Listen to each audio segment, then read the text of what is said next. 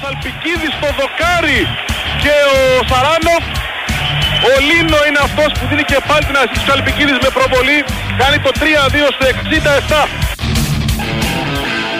ο Ντάνιελ Σέζαρεκ πετυχαίνει το πρώτο του γκολ με τη φανέλα του Άρη και ανοίγει το σκορ. Και ο Άρης στο 19 προηγείται 1-0 και ο Τσέζαρεκ παίρνει φόρα και απέναντι από τον Σαντομιέρσκι για να δούμε τον ε, Κροάτη με το δεξί, σουτάρει και στέλνει την μπάλα στα δίκτυα. 2-2 ο Άρης ισοφαρίζει και με αυτό το σκορ παίρνει και την πρόκριση στην επόμενη φάση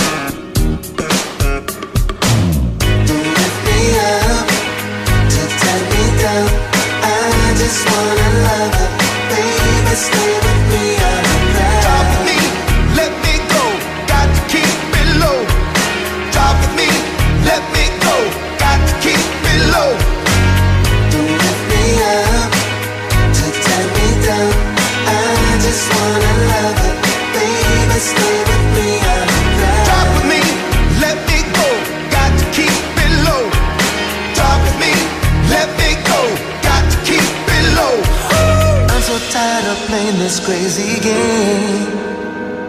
Someone's always left out in the rain. Is there a chance that we can make it?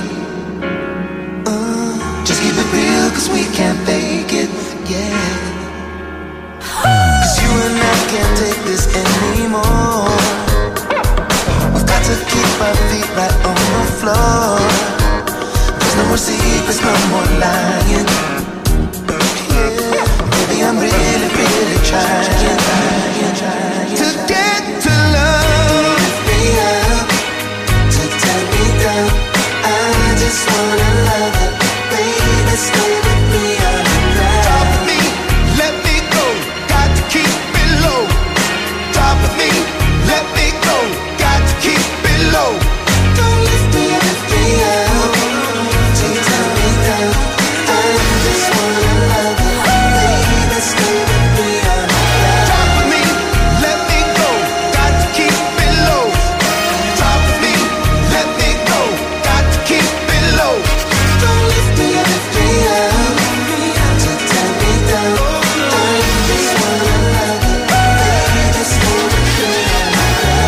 Καλησπέρα, καλησπέρα. Πάντα συντονισμένοι στο Big Win Sport FM 94,6, την κορυφαία αθλητική κοινότητα της χώρας. Είναι 11 λεπτά μετά τις 2. Θα είμαστε μαζί μέχρι τις 4 με Κυριάκο Σταθερόπουλο στη ρύθμιση των ήχων και τις μουσικές επιλογές.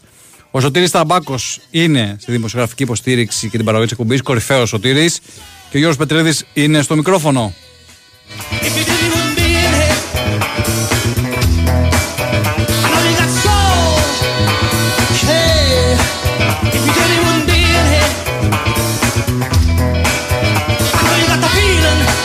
Σήμερα φυσικά έχουμε τις ε, Revans ε, στο Europa Conference League ε, που μονοπολούν το, ενδια... το ενδιαφέρον, το αγωνιστικό τουλάχιστον ενδιαφέρον. Μπεϊτά Ρωσαλήμ Πάοκ 8 και μισή στο Ισραήλ και 9 και 4 45 λεπτά αργότερα Άρης Αραράτ ε, Αρμενίας και τα δύο μάτια μεταδοθούν από τα κανάλια Nova Sports. Ε, φυσικά θέλουμε να περάσουν και οι δύο ομάδες στη Θεσσαλονίκη, δεν το συζητάμε αυτό, για να έχουμε ακόμα περισσότερες ομάδες στα, στις ευρωπαϊκές διοργανώσεις, στα κύπελα Ευρώπης. Και φυσικά να ανεβάσουν λίγο και το ranking της Ελλάδας, τη βαθμολογία, την ειδική βαθμολογία της Ελλάδας.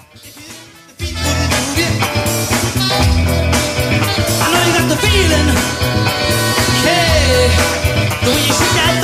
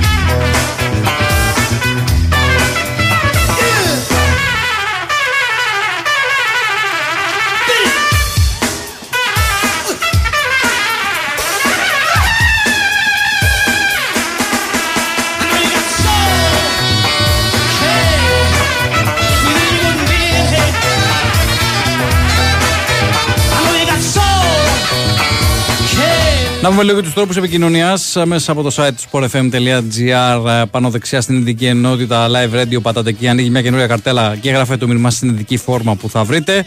Να πούμε ότι και την δεύτερη ώρα και σήμερα δηλαδή θα ανοίξουμε τις γραμμές. Οπότε Κυριάκο, οπλίσουμε υπομονή.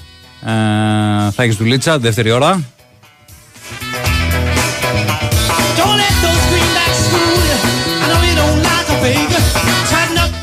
Των ε, δύο ελληνικών ομάδων του Άρη και του ΠΑΟΚ που έχουν σήμερα απόχρωση στο Europa Conference League έχουμε και τις Κυπριακές. Ε, Ομόνια ε, υποδέχεται την ε, Καμπάλα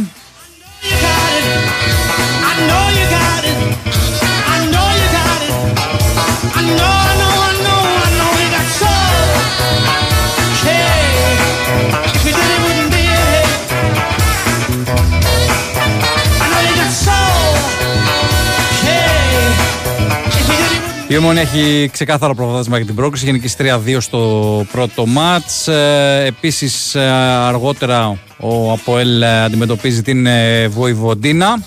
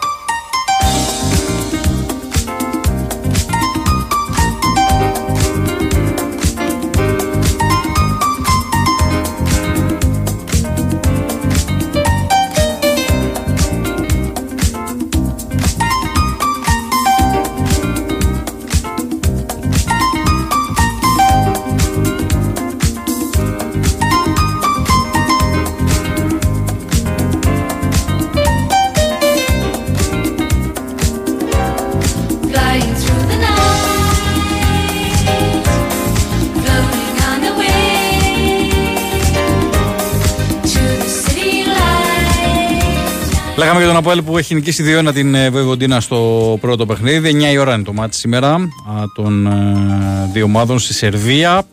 Ε, ο Αποέλ ο οποίος θέλει φυσικά να περάσει στον, στα play-off, στο τρίτο προγραμματικό γύρο του Europa Conference League. Όπως και η Ομόνια έχει κάνει το ίδιο χτες και η Άκη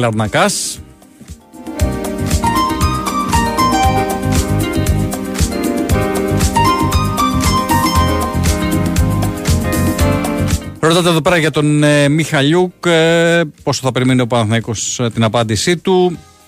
Ε, δεν βιάζει το Παναθηναϊκός ούτως ή άλλως. Είναι μια πολύ καλή περίπτωση ο συγκεκριμένος παίκτης, οπότε δεν έχει ο Παναθηναϊκός κανένα λόγο να βιαστεί για τον ε, Ουκρανό. Ούτως ή άλλως υπάρχει στο ρόστερ με συμβόλαιο σε ισχύ ο Γκριγκόνης. Ε, Ένας από τους δύο δηλαδή θα μείνει στο ρόστερ της ομάδας για τη νέα περίοδο. Ο Μίχαλ ο οποίο το ψάχνει, α, θέλει ένα συμβόλαιο στο NBA, αλλά δεν έχει κάτι έτσι ουσιαστικό στα χέρια του. Κάποια δημοσιεύματα που κυκλοφόρησαν από ΗΠΑ έκαναν λόγο για πρόταση των Celtics προς τον ε, Μίχαλιουκ, αλλά βλέποντας και το ρόστερ των ε, Celtics, φαντάζομαι ότι ο Ουκρανός δεν θα είναι και πολύ ευχαριστημένος γιατί δεν θα έχει και πολύ χρόνο.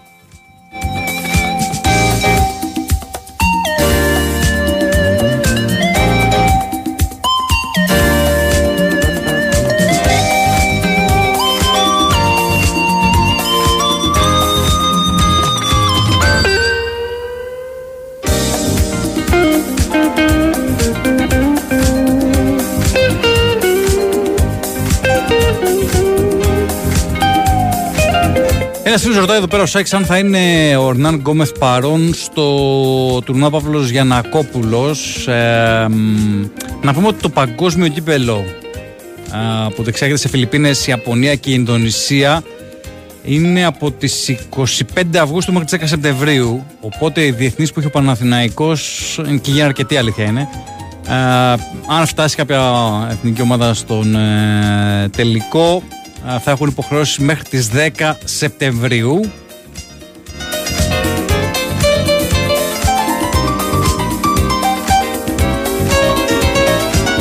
Υπάρχουν βέβαια και τα μάτς για την 5η μέχρι 8η θέση για παράδειγμα όπου αυτά ολοκληρώνονται στις 9 ε, του Σεπτέμβρη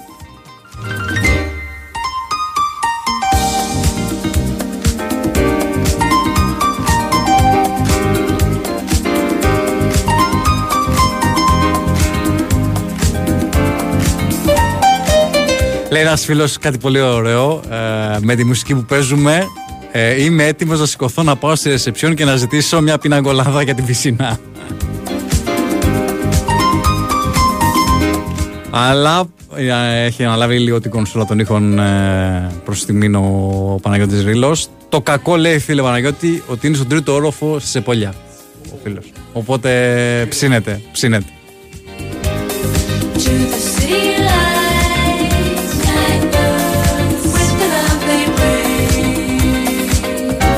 Τα εισιτήρια που ρωτάτε εδώ πέρα για την ε, ποδοσφαιρική ΑΕΚ ε, για το μάτς ε, με την Δυναμό Ζάγκρεπ δεν έχω δει να έχει βγει κάποια ανακοίνωση. Ε, φαντάζομαι τις επόμενες ώρες θα ξεκαθαρίσει και αυτό το κομμάτι. Ούτως δεν είναι και πολλά διαθέσιμα. δεν θα υπάρχουν φιλοξενούμενοι επίσης να πούμε στα δύο μάτς τόσο της ΑΕΚ με την Δυναμό Ζάγκρεπ όσο και σε εκείνα του Παναθηναϊκού με τη Μαρσεή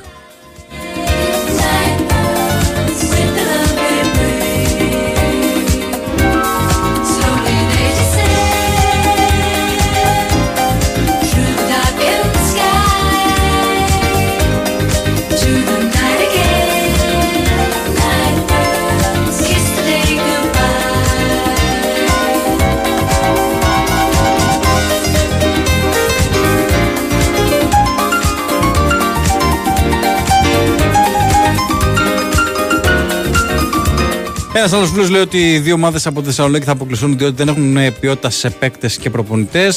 Εντάξει, εγώ διαφωνώ. Ο Λουτσέσκου είναι ένας εξαιρετικός προπονητής.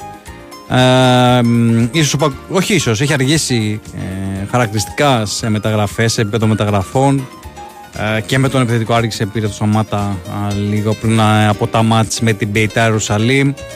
Ε, έχει χάσει και τον Ίγκασον που εντάξει, νομίζω ότι συμφωνούμε όλοι ότι είναι ήταν μάλλον ο καλύτερος στόπερ του ελληνικού παραθυματο αν όχι ο καλύτερος μέσα στους δύο-τρεις καλύτερους.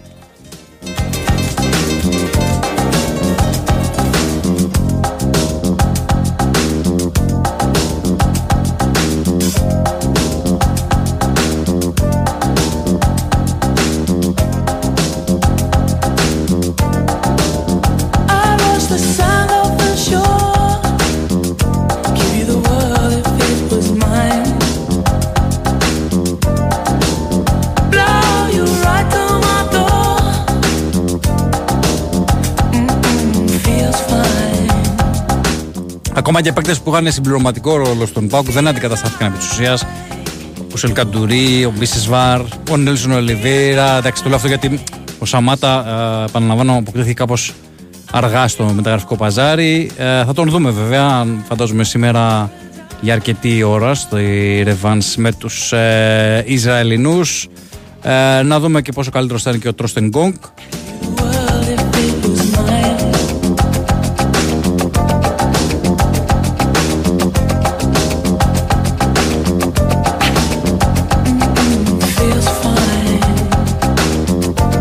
Για τα εισιτήρια Τσάκ, λέγαμε, έχουμε μαζί μας τον Γιώργο Τσακή να μας ενημερώσει. Καλησπέρα κύριε, τι κάνουμε; Καλησπέρα Τζορτζ, Πώς είμαστε; Καλά, δόξα εσύ. Καλά, καλά, εδώ έχω πολλά μηνύματα για τα εισιτήρια. Πάντα καλά κύριε Καλαμούνε. Ναι, να πούμε ότι πάει έκανα κοινωνία ότι έδικα κυκλοφορεί τα εισιτήρια για τον πρώτο αγώνα του γάμα προγραμματικού γύρου του UEFA Champions League με αντίπαλο την Ζάγκρεπ στην Οπαπαρίνα 3η 8 Αυγούστου στις 10 παρατέταρτο. Προτεραιότητα αγορά εισιτηρίου έχουν ως και αύριο Παρασκευή 4 8 και ώρα 9 α, το πρωί, κάτω εισιτήριο διαρκείας στις 1, 2, 6, 46, 47, 48 οι οποίοι δεν είχαν δικαίωμα αγοράς θέσεις τους για τα ευρωπαϊκά μάτς τη σεζόν 23-24. Επαναλαμβάνω, γιατί είναι πολύ σημαντικό αυτό.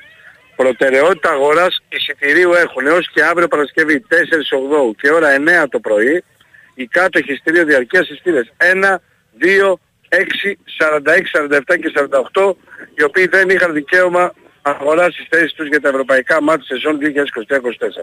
Από αύριο Παρασκευή στις 12 το μεσημέρι ξεκινάει η ελεύθερη πώληση εισιτηρίων έως εξαντλήσεώς τους, οπότε αντιλαμβάνεστε αυτό θα γίνει πάρα πάρα πολύ γρήγορα.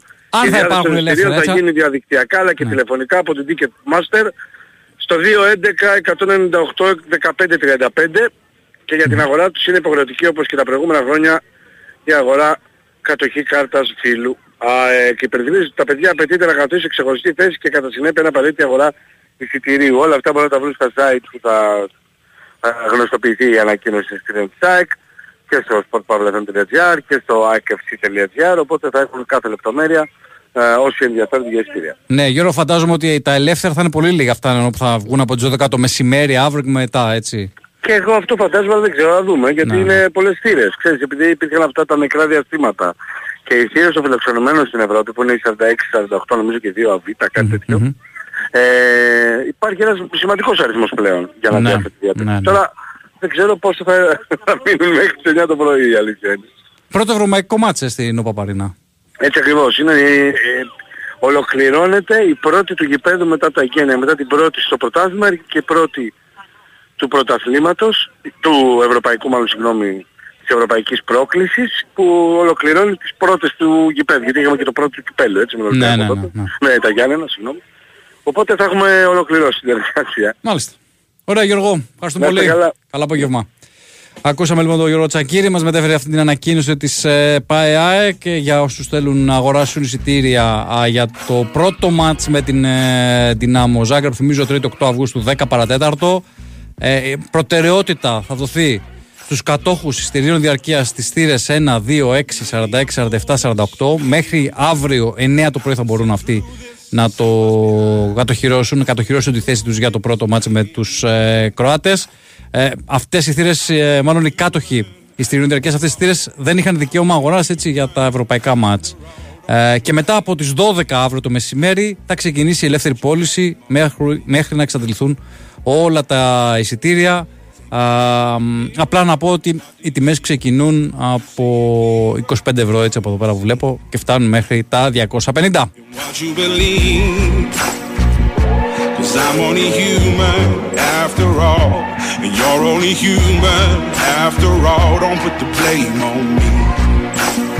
Don't put your blame on me.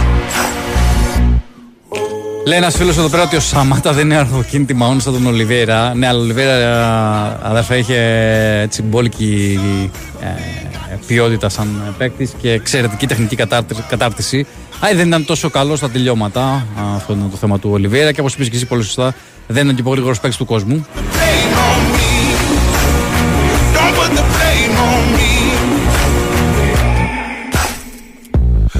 Ask my opinion, don't ask me to lie. And beg for forgiveness for making you cry. For making you cry. Cause I'm only human after all. I'm only human after all. Don't put your blame on me. Don't put the blame on me. Oh, some people got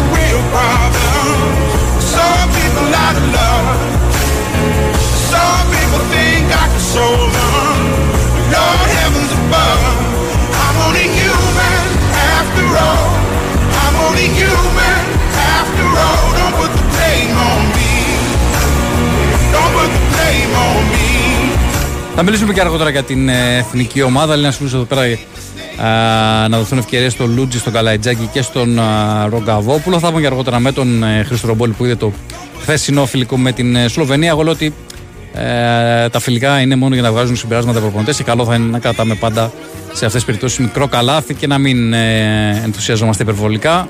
Ε, ακόμα ούτως ή άλλως έχουμε σχεδόν ε, 20 μέρες προετοιμασίας. Παναγιώτη Ζήλος μου κάνει νόημα. Πάμε σε ένα δελτίο πολιτικό. Όχι, δεν έχουμε πολιτικό. Ναι, δυόμιση. Δεν έχουμε δελτίο. Ξεχάστηκα κι εγώ. Ένα break και επανερχόμαστε. After all, don't put the blame on me. Don't put the blame on me. I'm only human. I do what I can. I'm just a man. I do what I can. Don't put the blame on me.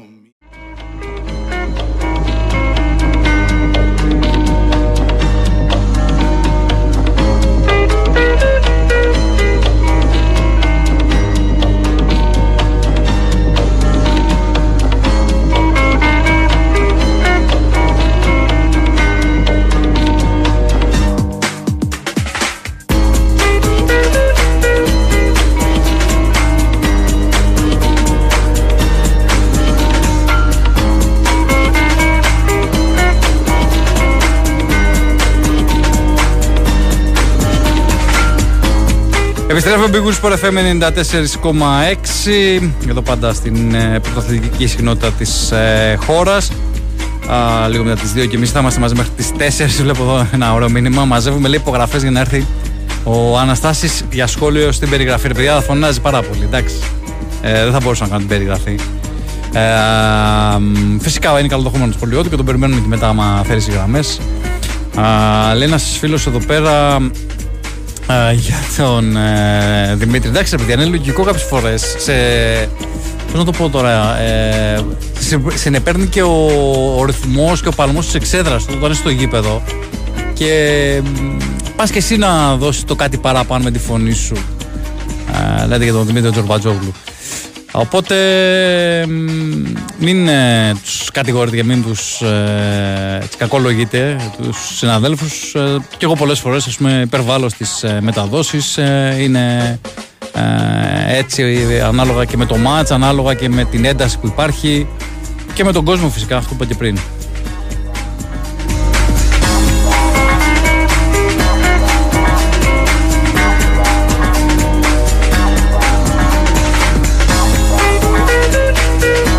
Είπαμε και εμείς νωρίτερα για τα στήρια διαρκείας του Παναθηναϊκού στο μπάσκετ. Θα βγει ένα συγκεκριμένος αριθμός. Περίπου 4.000 θα είναι αυτός. Ε, θα είναι αυτά τα στήρια που θα κυκλοφορήσουν τέλος πάντων.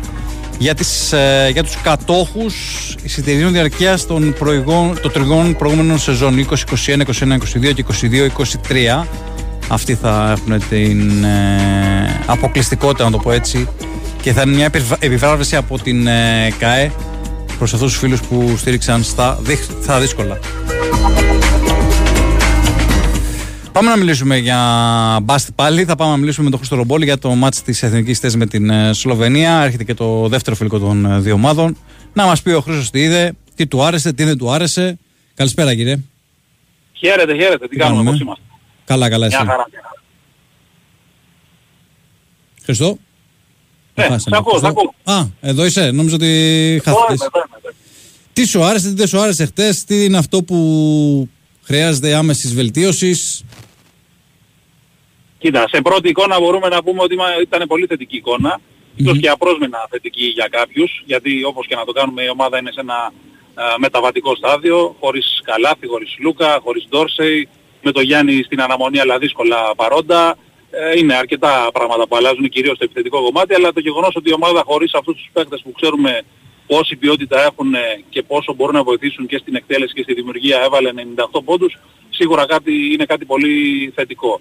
Ε, θα μπορούσε κάποιος να πει ότι ας, ας πούμε αυτό το υψηλό σκορ της εθνικής ομάδας οφείλεται στα πολύ καλά ποσοστά στα τρίποντα. Ας πούμε ο Παπα-Νικολάου είχε 6 Ναι, σωστό. Αλλά σίγουρα, σίγουρα παίξανε ρόλο και το γεγονός ότι η εθνική ομάδα βρήκε καλά σουτ. Δηλαδή δεν είχε κρεμασμένα σουτ από τους αντιπάλους, δεν είχε κακές επιλογές, είχε ορθολογική ανάπτυξη στο παιχνίδι, είχε 23 assist, Μμμ. που είναι ένας πολύ σημαντικός αριθμός αν αναλογιστούμε ότι παίζουμε με τελείως διαφορετική γραμμή guard σε σχέση με τα προηγούμενα χρόνια.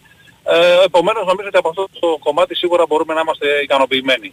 Στην άμυνα προφανώς και υπάρχουν πολλά πράγματα που χρήζουν βελτίωσης. Ε, δεχτήκαμε ας πούμε 91 πόντι που δεν είναι λίγοι, καθόλου λίγοι. 49 είχαμε δεχτεί στο ημίχρονο. Στην πρώτη περίοδο ήταν το μεγαλύτερο πρόβλημα όπου είχαμε και πολλά χαμένα rebound. 7 ε, αμυντικά χαμένα rebound, 7 επιθετικά η Σλοβένια από τη μας. Στην πορεία πάντως το διορθώσαμε αυτό το κομμάτι το rebound, δηλαδή οι Σλοβαίνοι στα τρία τελευταία δεκάλεπτα πήραν μόνο, μόνο 4 επιθετικά rebound.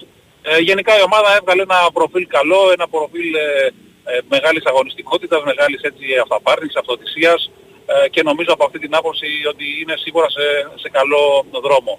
Πολύ θετικό επίσης ότι είδαμε παίκτες να κάνουν ε, βήματα μπροστά, γιατί προφανώς με τις απουσίες που υπάρχουν αυτό το καλοκαίρι οι ευθύνες θα πέσουν ε, στους ώμους κάποιων παιδιών που πρέπει να ανταποκριθούν και χθες τουλάχιστον ως πρώτη εικόνα είδαμε παιδιά να βγαίνουν μπροστά, με πρώτο και καλύτερο νομίζω τον Λούτζι ο οποίος έδειξε ότι είναι πολύ έτοιμος να σταθεί σε αυτό το, ε, το επίπεδο και ήταν πολύ καλός όχι μόνο στην άμυνα όπως το ξέρουμε συνήθως αλλά και επιθετικά με τις 7 assists, με τους 13 ε, πόντους, με πολύ καλές επιλογές, πολύ καλά διαβάσματα στην άμυνα.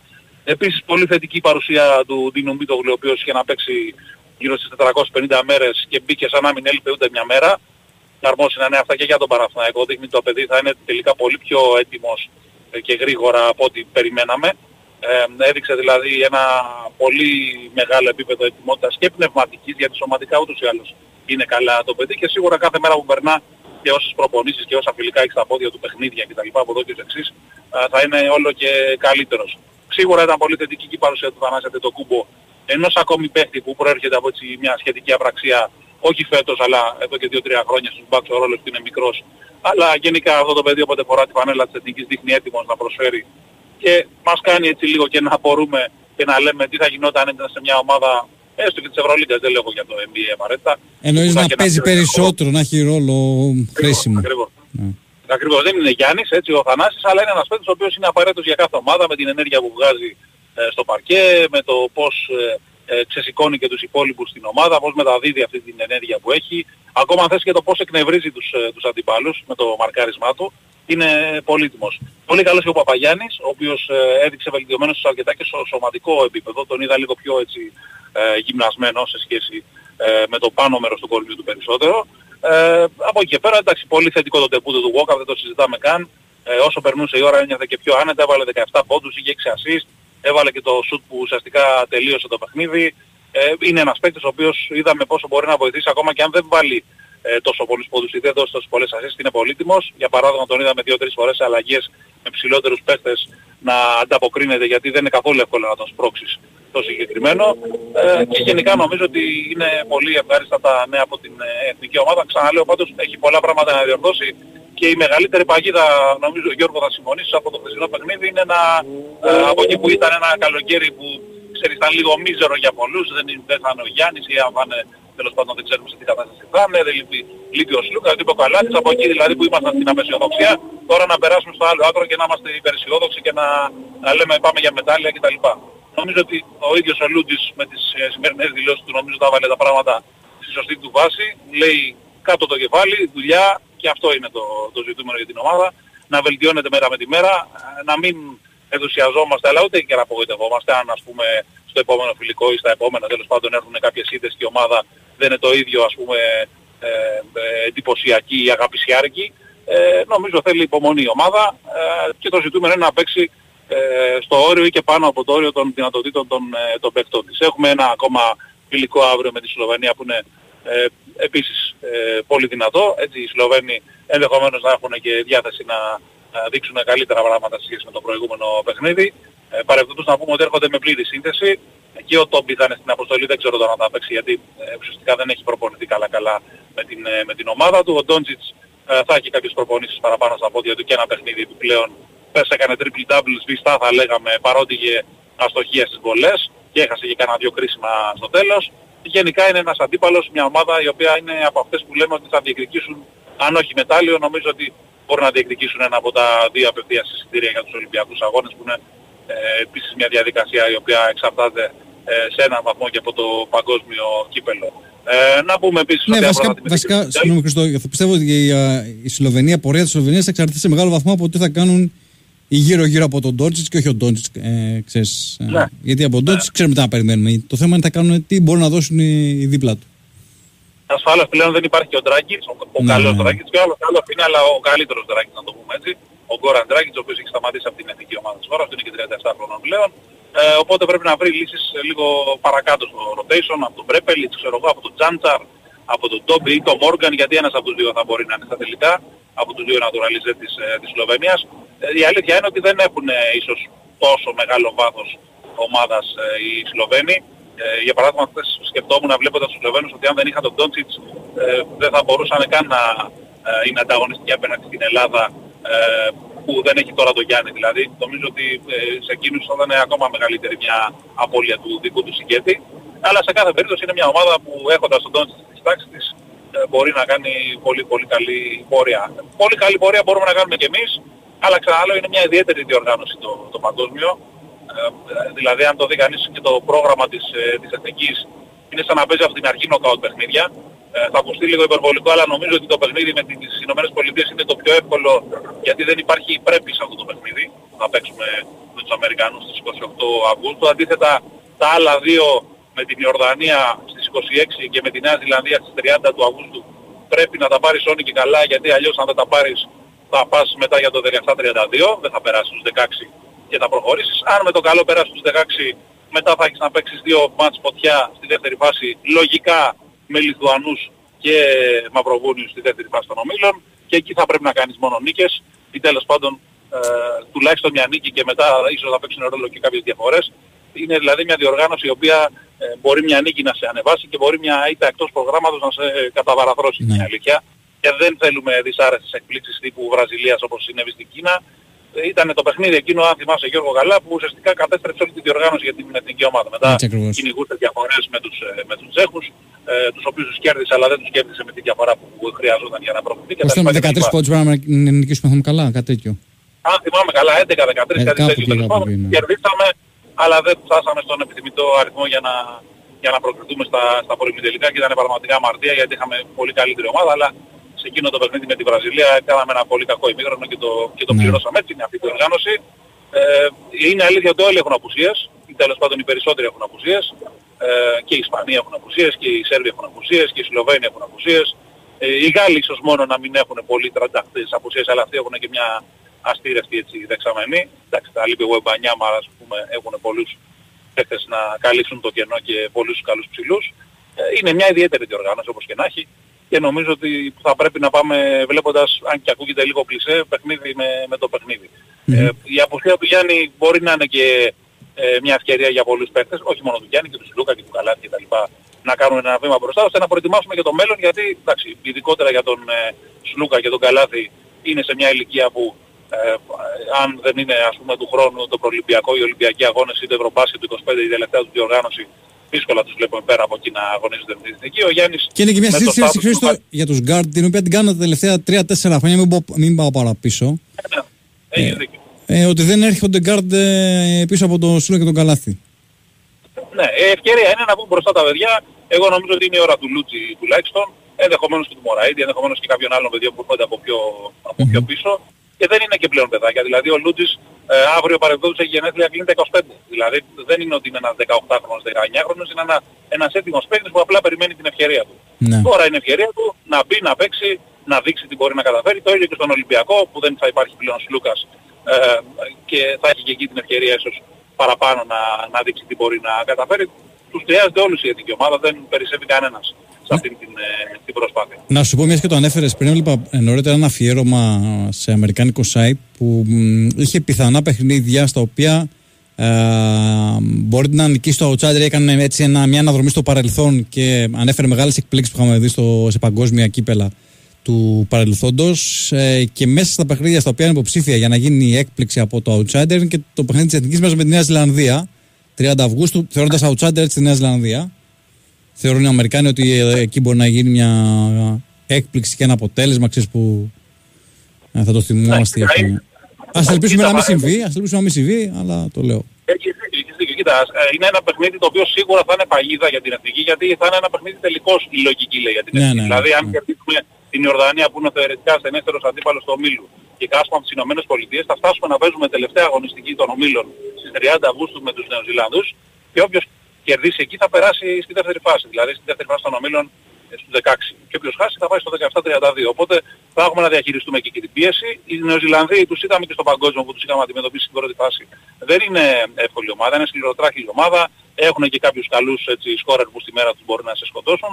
Αλλά νομίζω ότι εντάξει, προφανώς είμαστε το φαβορή, θα πρέπει να διαχειριστούν και το κομμάτι αυτό της ψυχολογίας οι, οι Έλληνες ε, διεθνείς σε αυτά τα παιχνίδια ας πούμε, που είναι του χεριού τους να δούμε πώς θα ανταποκριθούν γιατί ας πούμε δεν θα έχεις τη σιγουριά την εμπειρία που έχει ο Γιάννης, ο Καλάθης, ο Σλούκας και τα καθαρίζαν αυτά τα ματσάκια ε, για πλάκα θα χρειαστεί να βγουν μπροστά και εκεί τα παιδιά για να τα καθαρίσουν. Ξαναλέω είναι μια ιδιαίτερη διοργάνωση και γι' αυτό Και- θέλει προσοχή κάθε παιχνίδι. Και γνώμη μου, Χρήστος, ίσως είναι και λίγο άδικο το σύστημα να περνούν δύο από τους τέσσερις ε, του κάθε ομίλου. Θα μπορούσαν να, ξέρεις, με κάποιο τρόπο να δίνουν μια ευκαιρία, ας πούμε, και στον τρίτο. Ε, Ναι, εντάξει. Κοίτα, επειδή είναι 32 ομάδες, είναι πολλές ήδη. Είναι Και πολλές, επειδή είναι πολλά τα έχουμε- μάτια. Είναι πολλά τα μάτς, ναι. είναι και πολλά τα μάτια και επειδή ήδη υπάρχουν ε, για να εκπροσωπούνται όλες οι ήπειροι και να ε, υπάρχει έτσι μια καλύτερη έτσι, εκπροσώπηση όλων των εθνών γιατί είναι παγκόσμιο, ε, υπάρχουν και όμιλοι οι οποίοι έχουν ε, πολύ χαμηλό επίπεδο. Ο δικός μας δεν είναι τόσο χαμηλό επίπεδο, δηλαδή για παράδειγμα στον άλλο όμιλο με τον οποίο σταυρωνόμαστε, οι Λιθουανοί και οι Μαυροβούνοι θα παίξουν ε, με την ε, Αίγυπτο και το Μεξικό, δηλαδή πιο εύκολοι από τους Νέους Ζηλανδούς θεωρητικά Μμμ. αντίπαλοι. Εμείς έχουμε μόνο την Ιορδανία που θεωρείται αδύναμη ομάδα, αλλά και αυτή ας πούμε έχει κάποιους παίκτες που είναι γνωστοί, όπως ο Ντουβεριόγλου. Ναι. Υπάρχουν ε, παιχνίδια που έχουν παγίδες σίγουρα. Ξαναλέω προσοχή όλα τα παιχνίδια θέλουν και επίσης νομίζω ότι το ξανά είπα και πριν και θα το ξαναπώ και τώρα ότι ε, πρέπει να κρατάμε λίγο χαμηλά την μπάλα. Ο μεγαλύτερος εχθρός αυτής της ομάδας είναι να νομίζω ότι είναι πολύ καλύτερη από ό,τι είναι. Αντίθετα αν έχει πλήρη επίγνωση ε, του ποια είναι, ποιες είναι οι δυνατότητες των παιχτών και πόσο πρέπει να παλέψουν για να κερδίσουν κάθε παιχνίδι απέναντι στον οποιοδήποτε αντίπαλο μπορούν να μας εκπλήξουν ε, ευχάριστα και πολύ περισσότερο από ό,τι ακόμα και στο χθεσινό φιλικό με την ε, Σλοβενία. Εγώ το ανέφερα αυτό για τους ομίλους, γιατί ε, δεν, σου επι... δεν έχεις κανένα περιθώριο λάθο. Δηλαδή, ε, βλέπω για παράδειγμα τον τελευταίο όμιλο που είναι Καναδάς, Γαλλία, δύο ομάδες για μένα, στα δικά μου μάτια τουλάχιστον, εκ των φαβορή για μετάλλιο. Δεν λέω τώρα χρυσό. Λετωνία, έτσι. Ναι, και είναι η Λετωνία και ο Λίβανος. Ε, ένα λάθος να κάνει ο Καναδάς ή η Γαλλία, να χάσουν από τη Λετωνία για παράδειγμα, μένουν εκτός συνέχειας, έτσι. Ε, Η καταλαβαίνουμε όλοι ότι. Λετωνία δεν είναι καμιά Και δεν είναι αστεία καμία ομάδα, πράγμα. έτσι. Ακριβώς, ακριβώς, ακριβώς. Γι' αυτό λέω ότι. Έχει πορτίγι, δε- έχει, έχει υλικό πολύ καλό. ναι, δεν σου επιτρέπει έτσι αυτό το σύστημα διεξαγωγής να κάνεις ένα λαθάκι να μπορείς να το διορθώσεις τέλος πάντων το λάθος που μπορεί να κάνεις. Σωστά, σωστά έτσι. Είναι ένα περίεργο τουρνά όπως και να έχει. Και ξαναλέω δεν πρέπει να, να προτρέχουμε να δούμε να είναι όλα καλά τα παιδιά υγιή, να ξεκαθαρίσει τι θα γίνει οριστικά με τον Γιάννη νομίζω ε, με την ερχόμενη εβδομάδα ίσως πριν από το τουρνουά το Ακρόπολης που είναι 8 με 10 του μηνός, ίσως λίγο μετά θα έχουμε οριστικά ξεκαθαρή εικόνα, έτσι, γιατί δεν γίνεται να ε, αργήσει παραπάνω αυτό το πράγμα. Πρέπει και ο Ιτούδης να ξέρει πώς θα πορευτεί ε, και μετά θα, θα δούμε. Όπως και να έχει, οι, οι παρόντες θα γράψουν την ιστορία και με αυτούς περιμένουμε το, το καλύτερο ε, δυνατό στο μέτρο των δυνατοτήτων τους. Έτσι, χωρίς υπερβολές, χωρίς ε, μεγάλες τομίες, ταπεινά να κάνουμε την προσπάθειά μας και όπου βγει. Νομίζω ότι αυτό είναι και το ζητούμενο κάθε φορά. Και ε, παραδοσιακά, ιστορικά, το ξέρεις κι εσύ, ε, στις διοργανώσεις που δεν πηγαίναμε για πολλά πράγματα κάναμε τα μεγαλύτερα πράγματα. Τελικά Ναι, και σε αυτές ακριβώς. που πηγαίναμε με, με, πεγα- με μεγάλες προσδοκίες τελικά καταλήγαμε αρκετά κάτω από τον πύχη που Ναι. ορίζαμε εμείς. Ίσως και υπερβολικά ψηλά πολλές φορές. Μμμ. Ε, στο σε επίπεδο τραυματιών ε, θα έχουμε κάποιες διαφοροποίησεις στο αυριανό φιλικό, δηλαδή θα μπει ο Ιωάννης. Ε, Ναι, κοίτα, είπε ο Ιτούδης ότι είναι, δεχο- είναι πιθανό να υπάρξουν κάποιες αλλαγές στην ΟΔΕΚΑ, δηλαδή κάποιοι παίκτες που επιβαρύνθηκαν στο πρώτο φιλικό και επειδή είναι λίγο νωρίς στην προετοιμασία να μην ε, χρησιμοποιηθούν. Θα το δούμε αυτό πάντως, θα δουν και την εικόνα τους στην απογευματινή προπόνηση και για τον Ιωάννη ακόμα δεν είναι ξεκάθαρο. Ο, ο Παπαπέτρου να πούμε ότι προπονείται από την αρχή της εβδομάδας κανονικά με επαφές, έχει ξεπεράσει το πρόβλημά του στον νόμο, αλλά προφανώς δεν είναι ακόμα στο 100% αγωνιστικά για να ε, έπαιζε στο χθεσινό παιχνίδι. Θα δούμε τώρα για το αυριανό. Καλά, είναι σαφές πάντως ότι δεν ε, πρόκειται να αγωνιστούν ούτε ο Γιάννης ούτε ο Κώστας Αντρικούπο που δεν έχουν μπει καν τις ε, προπονήσεις και είναι και οι δύο αμφίβολοι για το ε, παγκόσμιο. Θα ξέρουμε ίσως σήμερα μια δωδεκάδα, αν όχι σήμερα αύριο το μεσημεράκι, να πούμε ότι θα γίνει και η βράβευση του Γκάλι, ένα δεκάλεπτο τεταρτάκι πριν αρχίσει το, το φιλικό, ε, για το οποίο είναι πιθανό να γίνει και sold out. Ήδη ε, χθες ανακοινώθηκε ότι έχουν ξεπεράσει τα, τις 10.000 ε, τα εισιτήρια που έχουν διατεθεί.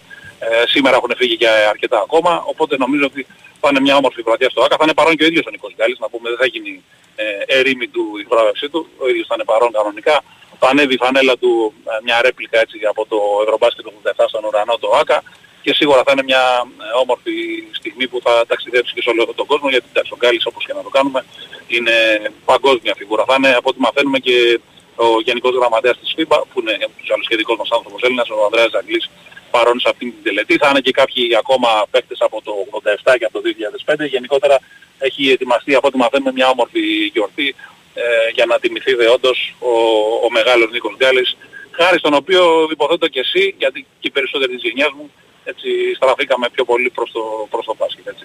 Ε, εντάξει, με όλη εκείνη τη φουρνιά. Ε, τον... ε, ναι, ναι, δεν το ξεχωρίζουμε, ναι, απλά ναι, ναι. ήταν ένα από τα κομμάτια εκείνης της ομάδας. Ακριβώς, ακριβώς το συζητάμε. Ναι. Το Γιαννάκη, το, το, το Φασούλα, γενικά όλα τα παιδιά εκείνα ήταν που μας βγάλανε στον δρόμο. Ναι, γιατί ο καθένας ξέρει το κάθε τι δικό του ξεχωριστό κομμάτι ε, δηλαδή ναι, ο, ναι, ο Γιαννάκης έβγαζε το πάθος για παράδειγμα, ο Φάνης έβγαζε αυτό το, το μπρίο, αυτό το, το τρομερό έτσι, ταλέντο που είχε αυτό το παιδί. Ε, ένας all around forward που πραγματικά ε, μπορούσε να παίξεις από τον Άσο μέχρι το 5. Έτσι. Ο Φασούλας ναι, ήταν το σκιάχτρο κατά τη ρακέτα. Ο καθένας είχε εξή τη δική του. Ο Γκάλι σίγουρα Ακριβώς. ήταν ο παίκτης ο οποίος πραγματικά σε έκανε να, να παραμιλάζει αυτά που κάνει, ας πούμε. Ακριβώς, ακριβώς. Όλοι βάλαν το λιθαράκι τους, δεν τους υποτιμούμε έτσι. Απλά αύριο είναι η μέρα του Γκάλι ε, και ας ελπίσουμε να τιμηθούν και οι υπόλοιποι. Κάποιοι έχουν τιμηθεί, κάποιοι θα τιμηθούν και, και πρέπει να, να τιμηθούν γιατί είπαμε, είναι, αν δεν ξέρεις την ιστορία σου δεν έχεις και, και μέλλον και, και παρόν, αλλά εντάξει νομίζω ότι όλος ο κόσμος εκτιμά τη συμβολή αυτών των παιδιών σε ό,τι έχει πετύχει το ελληνικό μπάσκετ. Και είναι ουσιαστικά παρότι υπήρχε και πριν μπάσκετ και από τον Γκάλι, έχουν υπάρξει πολλοί σπουδαίοι παίχτες, ο Κολοκυθάς, ο Αμερικάνος, ο, ο Ζούπας, ο Τρόντος, χίλιοι δυο, δεν χρειάζεται να αναφέρουμε. Ε, Παρ' όλα αυτά η αλήθεια είναι ότι η εκτόξευση του αθλήματος στη χώρα έγινε ε, το 87, μετά το 87 τέλος πάντων. Ναι, ναι. Ωραία Χριστό, δεν έχουμε κάτι άλλο έτσι. Όχι, όχι, περιμένουμε την απογευματινή προπόνηση, μήπως προκύψει από εκεί κάποια δωδεκάδα, ίσως κάποιο κόψιμο, αν και αμφιβάλλω, νομίζω ότι μετά τη Σλοβενία θα γίνουν τα επόμενα κόψιματα ενδεχομένως και ό,τι άλλο προκύψει νεότερο θα είμαστε να σας το μεταφέρουμε. OK. Okay. Ευχαριστούμε πολύ. Καλό απόγευμα. Καλή συνέχεια, καλή συνέχεια. Ακούσαμε λοιπόν τον ε, Χρήστο Ρομπόλη, είτε μας μετέφερε τα τελευταία νέα της Εθνικής και γενικά πώς ε, βλέπει το, το αντιπροσωπευτικό συγκρότημα εν όψει του Παγκοσμίου Κυπέλλου Μπάσκετ. Βλέπω τώρα αρκετά μηνύματα για το γενικότερο και για το μπάσκετ και για την Εθνική. Ε, λέτε για τη Γερμανία, αν τη βλέπω στα φαβορή για το Χρυσό. για το Χρυσό δεν θα την έβαζα. Uh, την βλέπω αρκετά ψηλά την Γερμανία. Δεν ξέρω κατά πόσο τους έχει πειράσει όλη αυτή η εσωτερική κόντρα που υπήρξε με Σρέντερ, με Κλέμπερ. Ο Κλέμπερ, ο οποίος έκανε μια δήλωση ότι δεν είμαι ευπρόσδεκτος στην εθνική Γερμανίας και μιλάμε για ένα παίκτη που είναι NBA, έτσι. Ε, υπήρξε ένα θεματάκι εκεί, αλλά μιλάμε για μια πολύ ποιοτική ομάδα ε, με ένα αρκετά γεμάτο ρόστερ και με πολλούς έμπειρους παίκτες. Ε, σίγουρα την ε, βάζω στις ομάδες που τη βλέπω στην οκτάδα, που τις βλέπω τέλος πάντων να είναι αρκετά ψηλά. Δεν ξέρω εδώ κατά πόσον ε, μπλέξει στον όμιλο, γιατί είναι αρκετά πονηρός ο όμιλος. Έχει Φιλανδία, Αυστραλία και Ιαπωνία. Η Ιαπωνία, θυμίζω, είναι ε, μία από τις οικοδέσποινες του παγκόσμιου κυπέλου. Θα έχει δηλαδή το, ως σύμμαχο την έδρα. Οπότε είναι ένα ερώτημα αυτό για την ε, Γερμανία. Πόσο εύκολα θα ξεμπερδέψουν αυτόν τον όμιλο και μάλιστα στην Πρεμιέρα παίζει και με την Ιαπωνία. Έτσι. Ε, η Φιλανδία πάντα ε, στις μεγάλες διοργανώσεις ε, είναι εκεί, δίνει το, δίνει το 101% των ε, δυνατοτήτων τους ε, οι Φιλανδοί. Ε, με τον Μάρκανε να ξεχωρίζει φυσικά. Να θυμίσω εδώ ότι οι Γερμανοί πέρσι είχαν φτάσει στην τρίτη θέση του Ευρωμπάσκετ, έτσι. Οπότε εφόσον έχουν και ένα μετάλλιο στις, ε, πρόσφατα στις ε, βαλίτσες τους έχουν και αυτή την εμπειρία από νοκάουτ ε, και ούτω καθεξής με την ε, Γερμανία να κάνει πάρα πολύ μεγάλη εμφάνιση τότε εναντίον της εθνικής μας στα πρώιμη τελικά.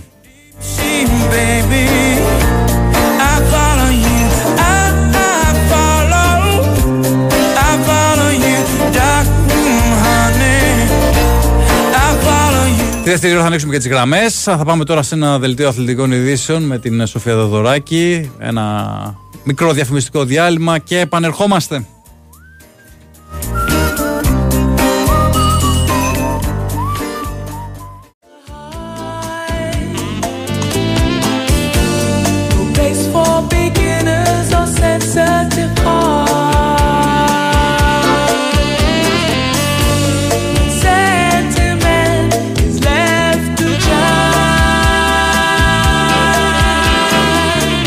Λοιπόν, επιστρέφουμε με Big Wins Sport FM 94,6. Για περίπου 50 λεπτά θα είμαστε ακόμα μαζί με τον Κυριάκο Σταθερόπουλο στη ρυθμίση των ήχων και τις ερωτικές μουσικές επιλογές. Έτσι.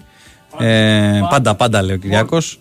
Σωτήρης Ταμπάκο στη δημοσιογραφική υποστήριξη και την παραγωγή της εκπομπής. Ο Γιώργος Πετρέδη είναι στο μικρόφωνο. Σε λίγο θα ανοίξουμε τις γραμμές 2.195.79.283 4 και 5 θυμίζω τα τηλέφωνα. Θα τις ανοίξουμε τις γραμμές. Να πούμε κανένα δύο ιδιαίτερε ακόμα που προέκυψαν ε, αυτές, αυτά τα, αυτή την ώρα που είχαμε τον Χρήστο Ρομπόλη α, στον αέρα. Καταρχάς έχουμε μια ανακοίνωση της ΕΟΚ, α, της ΚΕΔΕΟΚ για να είμαστε πιο ακριβείς. Η ΚΕΔΕΟΚ, αφού έλαβε γνώση για την έναρξη ερευνητικής διαδικασίας από την Ευρωλίγκα για καταγγελία στην οποία μπλέκεται και το όνομα του διεθνή Έλληνα διετή Ηλία Κορομιλά, προχώρησε στην αντικατάστασή του από αγώνες προετοιμασίας Εθνικής Ανδρών, στους οποίους είχε συμπεριληφθεί από τις 27 Ιουλίου, όταν και είχαν γίνει οι ορισμοί. Ο Ηλίας Κορομιλάς θα παραμείνει εκτός δράσης μέχρι την οριστική διαλεύκαση της υπόθεσης και την έκδοση του τελικού πορίσματος της έρευνας. Αυτή είναι η ανακοίνωση της ΚΕΔ ΕΟΚ, λοιπόν, για το θέμα που έχει προκύψει με τον Ηλία Κορομιλά, με τις καταγγελίες που υπήρχαν από τον ε, Ουκρανό ρέφερη ε, σχετικά με ε, προσπάθεια α, δωροδοκίας του. Α, το Λαύριο ανακοίνωσε μια μεταγραφή, τον ε, Ντάβιντ Τζούλιους, ε, κάποια θεματάκια στην ε, Θεσσαλονίκη είχαμε γενικότερα στην ε, Βόρεια Ελλάδα. Ο Άρης έχει ε, κάνει μια σχετική ανά, ανάρτηση στα social media και καλεί τον κόσμο του να είναι ιδιαίτερα προσεκτικός σήμερα. Απαγορεύεται, λέει, αυστηρά η χρήση βεγγαλικών καπνογόνων και λέιζερ, έτσι υπό τον φόβο της τιμωρίας της έδρας από την UEFA. Α, ο Πανσεραϊκός ανακοίνωσε την απόκτηση του Κώστα Άλεξης, ο οποίος ήταν ο πρώτος σκόρερ στο περσινό πρωτάθλημα της Super League 2. Ο Πανσεραϊκός βέβαια α, δεν πήρε επιστοποιητικό συμμετοχή στην ε, στοίχημα Super League. Α, δεν ξέρω κατά πόσο αυτό έτσι θα πρέπει να είναι ενισχυτικό. Ε, λόγω έλλειψης βεβαίωσης ηλεκτρονικής εποπτείας, αναφέρει συγκεκριμένα η ανακοίνωση της Επιτροπής Επαγγελματικού Αθλητισμού. Ο Άρης και ο Βόλος, από ό,τι βλέπω εδώ, πήραν την σχετική άδεια. Αυτά σε γενικές γραμμές. Πάμε σιγά σιγά να ανοίξουμε τις ε, γραμμές. Είπαμε 2, 10, 95, 79, 2, 83, 4 και 5. Ε, πάμε χαλαρά, έτσι να μην ε, έχουμε τσακωμούς και γελάει ο Κυριάκος. Ξέρει ο Κυριάκος. Για πάμε, καλησπέρα. Πάμε στον πρώτο φίλο. Καλησπέρα. Εγώ. Καλησπέρα, ναι, εσείς. Εγώ. Χαίρετε, ο Άλκης είμαι. Γεια σου, Άλκη. Ε, κάπ, ήμουνα μέσα στο παιχνίδι του Παναθηναϊκού προχθές Ναι, ναι. και θέλω να κάνω κάποιες επισημάνσεις και κάποιες ε, διαπιστώσεις. Ωραιότατα. Πάμε. Καταρχάς, ε, ακούω κάποια πράγματα, Μμμ. ε, τα οποία λέει τώρα κάποια συμψηφισμούς, εντάξει δεν τα λέει η ΠΑΕ, τα λένε οι δημοσιογράφοι της ΠΑΕ, ότι ο καινούργιος αυτός ο Αμερικάνος λέει μπορεί να παίξει και δεξί back και είναι και center back και είναι και γρήγορος κτλ. Λοιπόν, δεν ξέρω γιατί έχουν αρχίσει τις, ε, τους συμψηφισμούς και, τις, ε, και τα πλην πλην πλην. Αν δεν έχουν καταλάβει, εφόσον θέλουν και φέτος δεν υπάρχει άλλη λέξη, πάμε για πρωτάθλημα με το καλημέρα, το λέμε φέτος, έτσι, για να κοιτάξεις την ΑΕΚ στα μάτια, στα μάτια της, γιατί αυτή είναι αυτή τη στιγμή αντιπαλός ο Ολυμπιακός, είναι ερωτηματικό. Εάν δεν πάρεις ένα super duper ε, δεξί back, έτσι και επαναλαμβάνω και το έχω ξαναπεί από το ρεπορτάζ που είχε ακουστεί μέχρι και πριν από ένα μήνα, ένας Ολλανδός, αν δεν απατώμε τώρα η ομάδα μου διαφεύγει, ένας μαύρος με έτσι αφάνα μαλλί, ένα εκπληκτικό βιογραφικό, εκπληκτικό, μέχρι που είχε βάλει 10 γκολ σε μια χρονιά και φοβερός αμυντικός, έτσι. Ε, στην αρχή γράφανε 2-2,5 εκατομμύρια, μετά είδα 4, δεν ξέρω. Αν δεν πάρεις όμως παίκτες τέτοιους και ένα εξάρι, το οποίο να είναι εξάρι που να κάνει δουλειά, χτες, προχτες, θαύμασα τον Μπλάνκο. Αυτόν που ζητάγαμε εμείς να πάρουμε και για κάποιους λόγους, μάλλον δεν δίναν τα λεφτά, πήγε στην Τρνίπρο. Αυτόν να είχες τώρα στο 6. Λοιπόν, εγώ τι, τι έχω να προτείνω. Για μένα μπορούν να φτιάξουν ένα πάρα πολύ καλό εξάρι, το έχει όλο το πακέτο, το Τζέριν. Να παίξει ο Τσέριν εξάρι. Είναι και γρήγορος, έχει και μεταβίβαση, έχει και τρίπλα, έχει και μπαλιά. Σούπερ και να μην δώσουν τα λεφτά. να Απλά, δώσουν. απλά, απλά δεν είναι ο Τσέριν τόσο καλός κόφτης, δεν είναι τόσο ξέρεις καλός στο να. Θα γίνει. Ο Γιάτσεκ Μόχ, αν τον είχες εντάξει. προλάβει, είχε κάνει θα θαύματα αλλάζοντας θέσεις σε παίχτες. Ναι, Θα διαφορετικές γίνει. οι εποχές του ποδοσφαίρου του Το έχει, τότε με το το έχει. τώρα. Εντάξει, και Λοιπόν, δεν είναι μια και άποψη, να δεν είναι φυλάξει, να πούμε. λοιπόν, να φυλάξει λοιπόν τα λεφτά και να τα δώσει όλα για φοβερό δεξί μπακ και εγώ θα έπαιρνα το Λίγκρ και το Μπάλμα αφού κανόνιζα να πουλήσω τουλάχιστον τον Βραζιλιάνο τον Ντουάρτε ο οποίος παίρνει φέτος 2,5 εκατομμύρια. Το έλεγα εγώ πριν 3-4 μήνες και μου λέγανε όχι ρε, δεν είναι 2,5 1,5 άντε να παίρνει 2 βρε αφού έχει γραφτεί λέω αφού είναι συμφωνημένο λοιπόν εγώ θα έπαιρνα το Λίγκρ και τον Μπάλμα και θα έσπαγα ή θα πούλαγα τον ε, Βραζιλιάνο και γίνεται και, α- και άλλο κόλπο. Θέλ, τον θέλουν οι Βραζιλιάνοι, δίνουν μέχρι 1,5 εκατομμύριο. Βάλ τα υπόλοιπα Παναθηναϊκή, γλίτωσε 1,5. Μμμ. Από εκεί και πέρα, στην, ε, αυτή είναι η άποψή μου για την 11 Ναι, έτσι. σεβαστή. Λοιπόν, ε, όσον αφορά στον αγώνα, είδαμε και ένα καμπανάκι, εκ των οποίων το ένα από τα δύο καμπανάκια, ε, διπλό καμπανάκι δηλαδή, Ναι, ναι. χτυπάει από πέρσι. Τώρα, γιατί οι δημοσιογράφοι του Παναθηναϊκού κάνουν ότι δεν το βλέπουν. Γιατί δεν γράφουν τα πράγματα με το όνομά τους, δεν καταλαβαίνω. Δηλαδή, στεναχωρήσουν την ΠαΕ. Ποιο είναι δεν το υπάρχει καμπανάκι, για να αμυντικό... πείτε μας το καμπανάκι να ξέρουμε. Δεν υπάρχει αμυντικός center back Μάνιουσον. Τέλος. Ο τύπος είναι επικίνδυνος, δηλαδή δεν μπορεί να μαρκάρει και εγώ είχα πει και κάτι άλλο. Όταν είχε δέσει το δίδυμο Βέλες Σχέκενφελτ, αυτός με το που χάθηκε ο Βέλες, ο Σχέκενφελτ έχει πέσει, αν το έχετε παρατηρήσει, σε ε, σιγουριά, σε απόδοση, γιατί τρέχει να καλύψει και τον Μάνιουσον. Αυτή είναι η ιστορία. Μάγνουσον, ναι. λοιπόν, δεν είναι ντροπή να πεις ότι εγώ έκανα λάθος σε μία μεταγραφή. Εντάξει, Ας τον βάλουν. φαντάζομαι, φαντάζομαι ότι στην πορεία της σεζόν και όταν θα βρει τα πατήματα του ακόμα περισσότερο ο Γετβάη, ο Γετβάη θα θεωρείται βασικός. Γιατί πραγματικά ε, το βιογραφικό και η ποιότητα του Γετβάη είναι Λίγο- για να είναι λίγο βασικός στον κοντός για Παναγιώτο. center back δεν είναι. Με ποιον; Ο Γετβάη πόσο ύψος έχει; Θα σας πω αμέσως. Αλλά, Ναι. αλλά εγώ, Και- εγώ θεωρώ ότι ο Γετβάη, για μένα τουλάχιστον, έτσι όπως τον έχω δει Ναι. και την καριέρα του και τον ξέρω το συγκεκριμένο παίκτη, θεωρώ ότι σε αυτόν τον Παναθηναϊκό θα πρέπει να είναι βασικός ο συγκεκριμένος. Ε, η δική μου άποψη, έτσι. τώρα δεν Μην ξέρω. πω και ο καινούριος που έρχεται. Ένα αλλά 85 όχι είναι ο Μάνιουσον. Γετβάη. Και επίσης μου έκανε πάρα πολύ το δεύτερο καμπανάκι, πάρα πολύ απογοήτευση η, η, η συμπεριφορά η αγωνιστική του, του Κότσιρα. Δηλαδή επίσης ήταν η δεύτερη πηγή κινδύνων. Δεν ξέρω αυτό το παιδί γιατί. Δηλαδή τον πέρναγαν οι Ουκρανοί επιθετικοί ο- ο- όπως θέλανε. Εντάξει, Δεν, δεν δικαιούται κάποιος να έχει μια στιγμή βραδιά. Λέω εγώ τώρα. Έτσι, Εγώ δεν- λέω για τα καμπανάκια. Ναι, ναι, ένα- το καταλαβαίνω. Ναι, Τον ναι. Κότσιρα δεν τον βάζω στο μόνιμο καμπανάκι. Μμμ, Τον, βα... οκ. τον Μάγκνουσον έβαλα. Οκ, Μήπως μάθαμε εντάξει. τι ύψος έχει ο Γετβάη. Ένα 85 είπαμε, ένα 85, δεν το ακούσατε. Λοιπόν, ε, άρα για μένα δεν πρέπει να σταματήσουν εκεί πέρα την ε, άνοδο την ποιοτική της ομάδος. Είδαμε τι κάνει ο Τζούρισιτς, έτσι. Ο Βιλένα είναι ακόμα δεν θέλει δουλειά, δηλαδή είναι Ήταν βαρύς. πολύ δεν κακός ξέρω. ο Βιλένα για μένα προχθέ. Δηλαδή Ναι, θεωρώ ότι. βαρύς. Ναι. Γιατί Ε, όμως δεν ξέρω, προετοιμασία δεν έχει κάνει το παιδί. Ε, μπορεί να μην έχει κάνει την προετοιμασία που θα ήθελε και όπως και να το κάνουμε, ε, έπεσε κατευθείαν στα βαθιά κι αυτός, έτσι. Ναι. Προσοχή να μην τον κάψουμε. Από Δεν εκεί θα και τον πέρα κάψουμε. λοιπόν το ξαναλέω, ο Παναθηναϊκός στο, ε- το, στο εμπόριο, υπάρχει ένας νόμος του εμπορίου. Γιατί το ποδόσφαιρο είναι και αυτό εμπόριο. Δίνεις, δηλαδή επενδύεις για να πάρεις. Ναι. Α, Διάβασα τώρα και θα το έχετε διαβάσει κι εσείς, σε πρωτοσέλιδο ήταν σήμερα, ότι λέει μετά τον αγώνα με την Μαρσέιγ, έτσι θα κοιτάξουν για δεξί μπακ και εξάρι. Μα τι να το κάνεις τότε, αφού θα έχεις αποκλειστεί. Τώρα είναι το θέμα, μήπως και καταφέρεις και κάνεις καμιά Ναι, απλά υπάρχει στη λογική και νομίζω ότι συμφωνούμε επίσης όλοι σε αυτό ότι οι ελληνικές ομάδες δεν έχουν την οικονομική δυνατότητα και περιμένουν να πέσουν λίγο οι τιμές προς το τέλος Αυγούστου.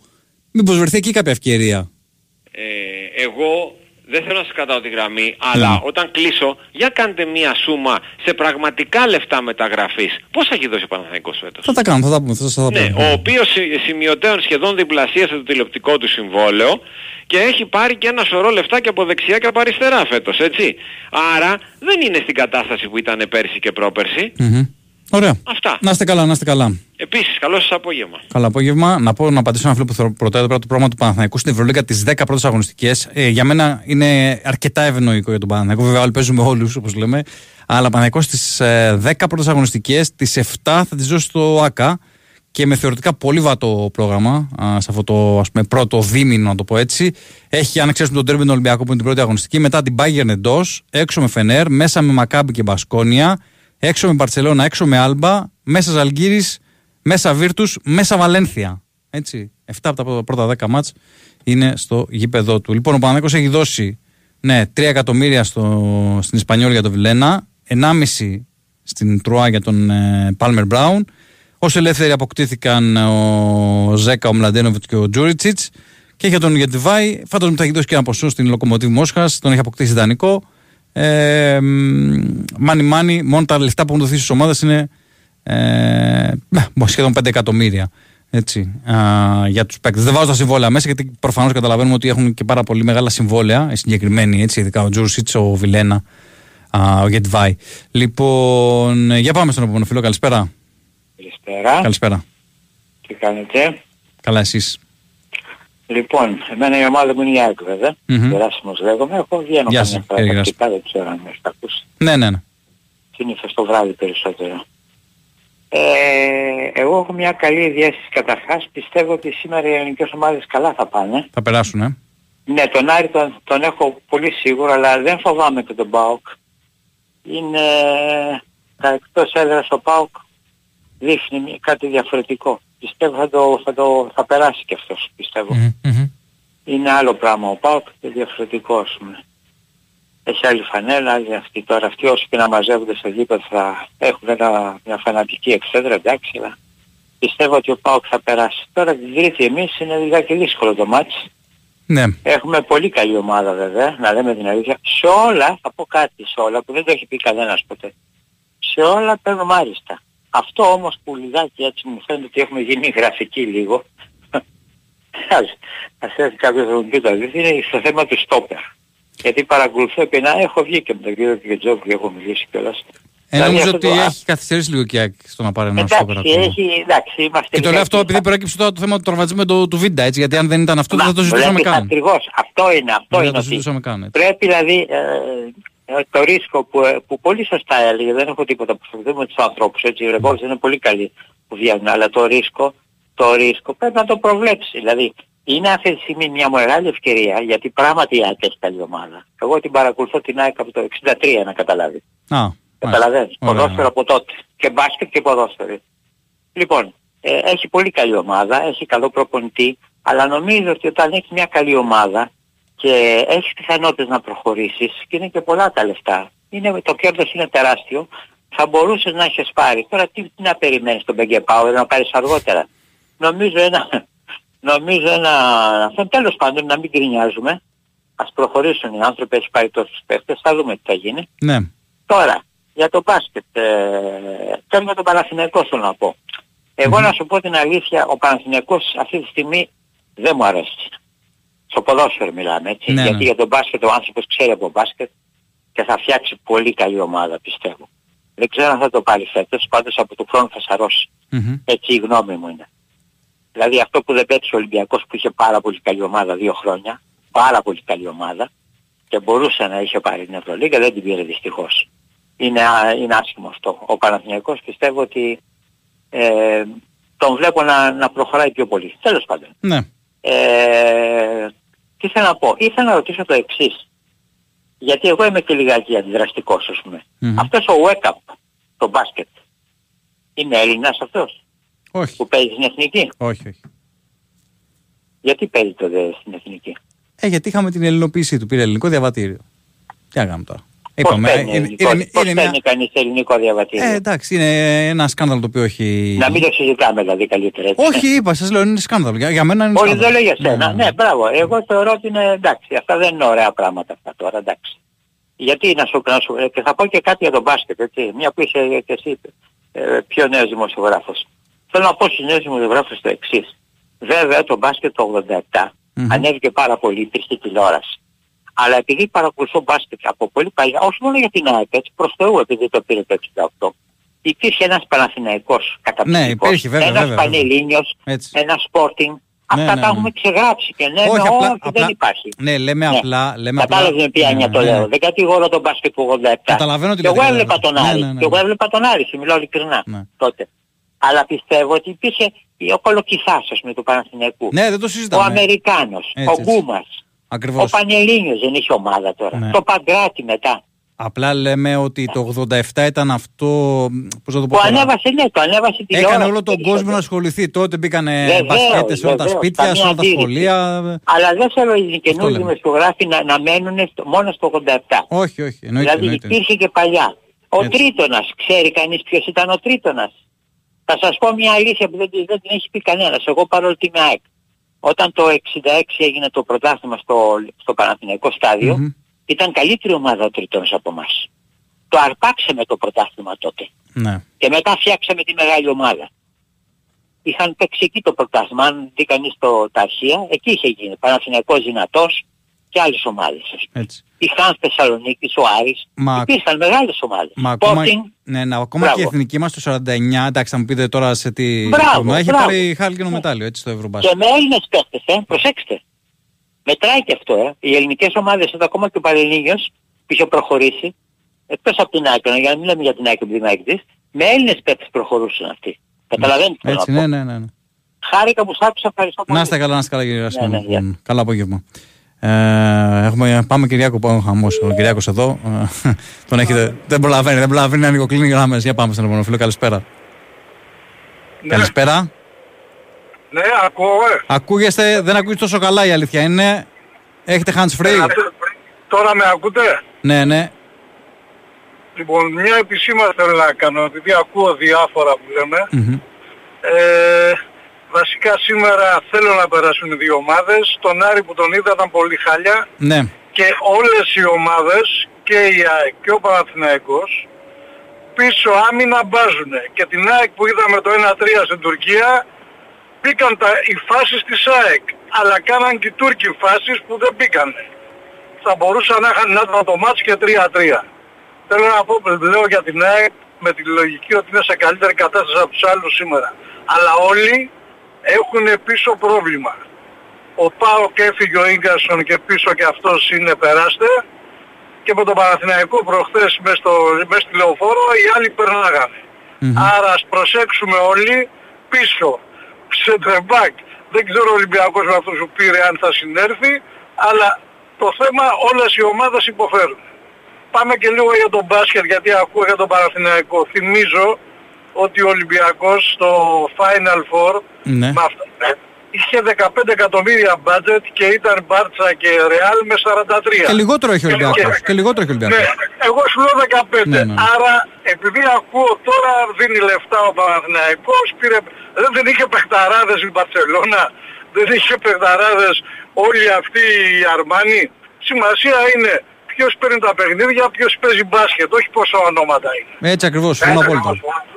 Λοιπόν, γιατί ακούω πολλά και πολλά ότι θα σαρώσει, θα κάνει. Όσο για αυτόν τον κύριο που είπε για το walk-up, συμφωνώ, αλλά πρέπει να λάβει υπόψη ότι αυτό συμβαίνει σε όλη την Ευρώπη. Δηλαδή, όλες οι ομάδες και οι Τούρκοι ακόμα και οι Ισπανοί, Και οι Ισπανοί, βέβαια. έχουν, έχουν, έχουν ελληνικοποιήσει Αμερικάνους. Ναι, ναι, ναι, Άρα ναι. και εμείς είμαστε οι τελευταίοι που το κάναμε. Έτσι να τα λέμε όλα, γιατί λέμε απαγορεύεται τι είναι αυτό Όχι, και λέμε- εγώ ενάντια. ναι, λέμε Αλλά όταν, ότι- ο Λάρκιν, όταν ο Λάρκιν παίζει Τούρκος, Ότι έγινε πολύ Εδώ σύντομα είναι- η διαδικασία, αυτό είπαμε. Μόνο για αυτό το κομμάτι. ναι, ναι, θέλω να πω δηλαδή ότι μην λέμε εγώ κάποιο έτσι κι αλλιώς. Χθες η εθνική ήταν ωραία στο μπάσκετ και ε, εμένα προσωπικά μου αρέσανε διότι είχε χωρίς το Γιάννη στην αρχή εγώ φοβήθηκα ότι θα χάσουν με διαφορά αλλά μετά δείξαν ότι το έχουν. Μμμ. Το γυρίσαν ωραία δηλαδή και μακάρι να η ομάδα αυτή να βγάλει το ίδιο πρόσωπο και στα λαμάτια. Αυτά δεν θέλω τίποτα άλλο να κουράζω. Να είστε καλά, να είστε καλά, καλό απόγευμα. Καλό απόγευμα. Προλαβαίνουμε άλλο ένα, προλαβαίνουμε άλλο ένα. Έτσι, Κυριακό, ναι. Για πάμε, καλησπέρα.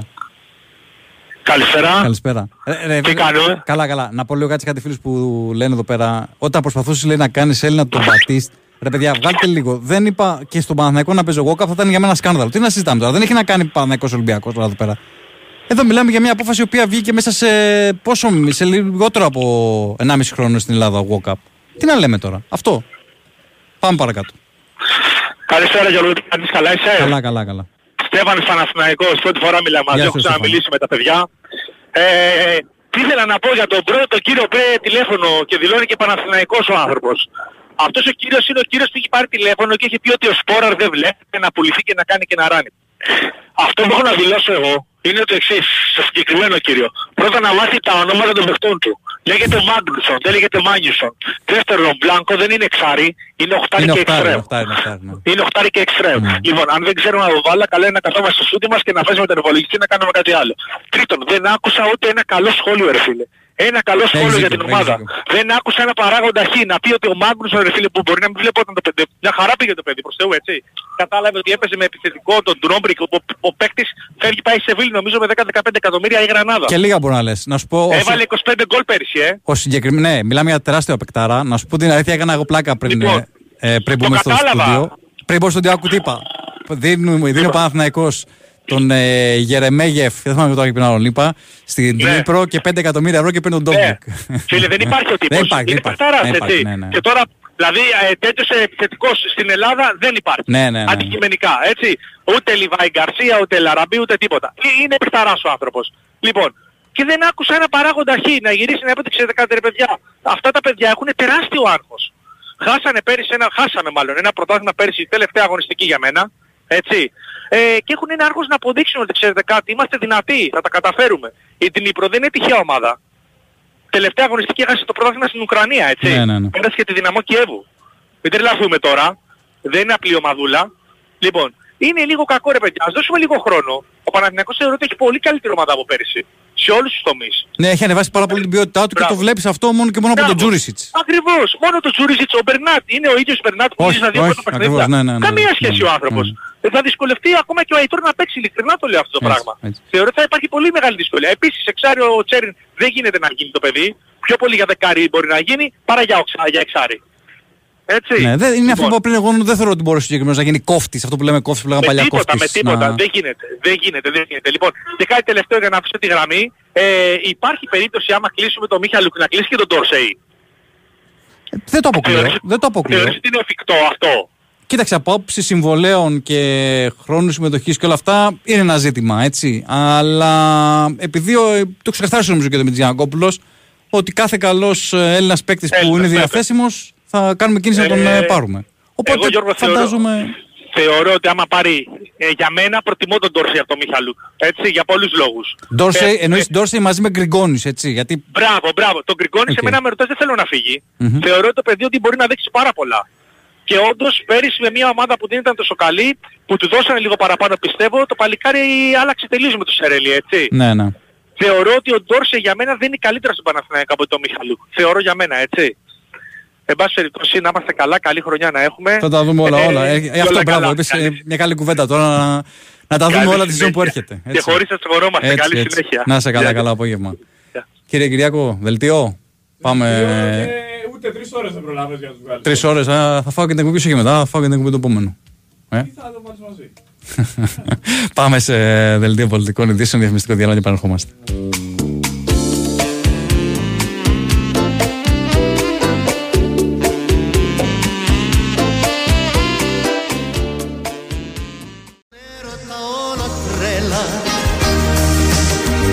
Σαν να είναι η τελευταία μας φορά. Ατέλειωτο ταξίδι πήγαινε έλα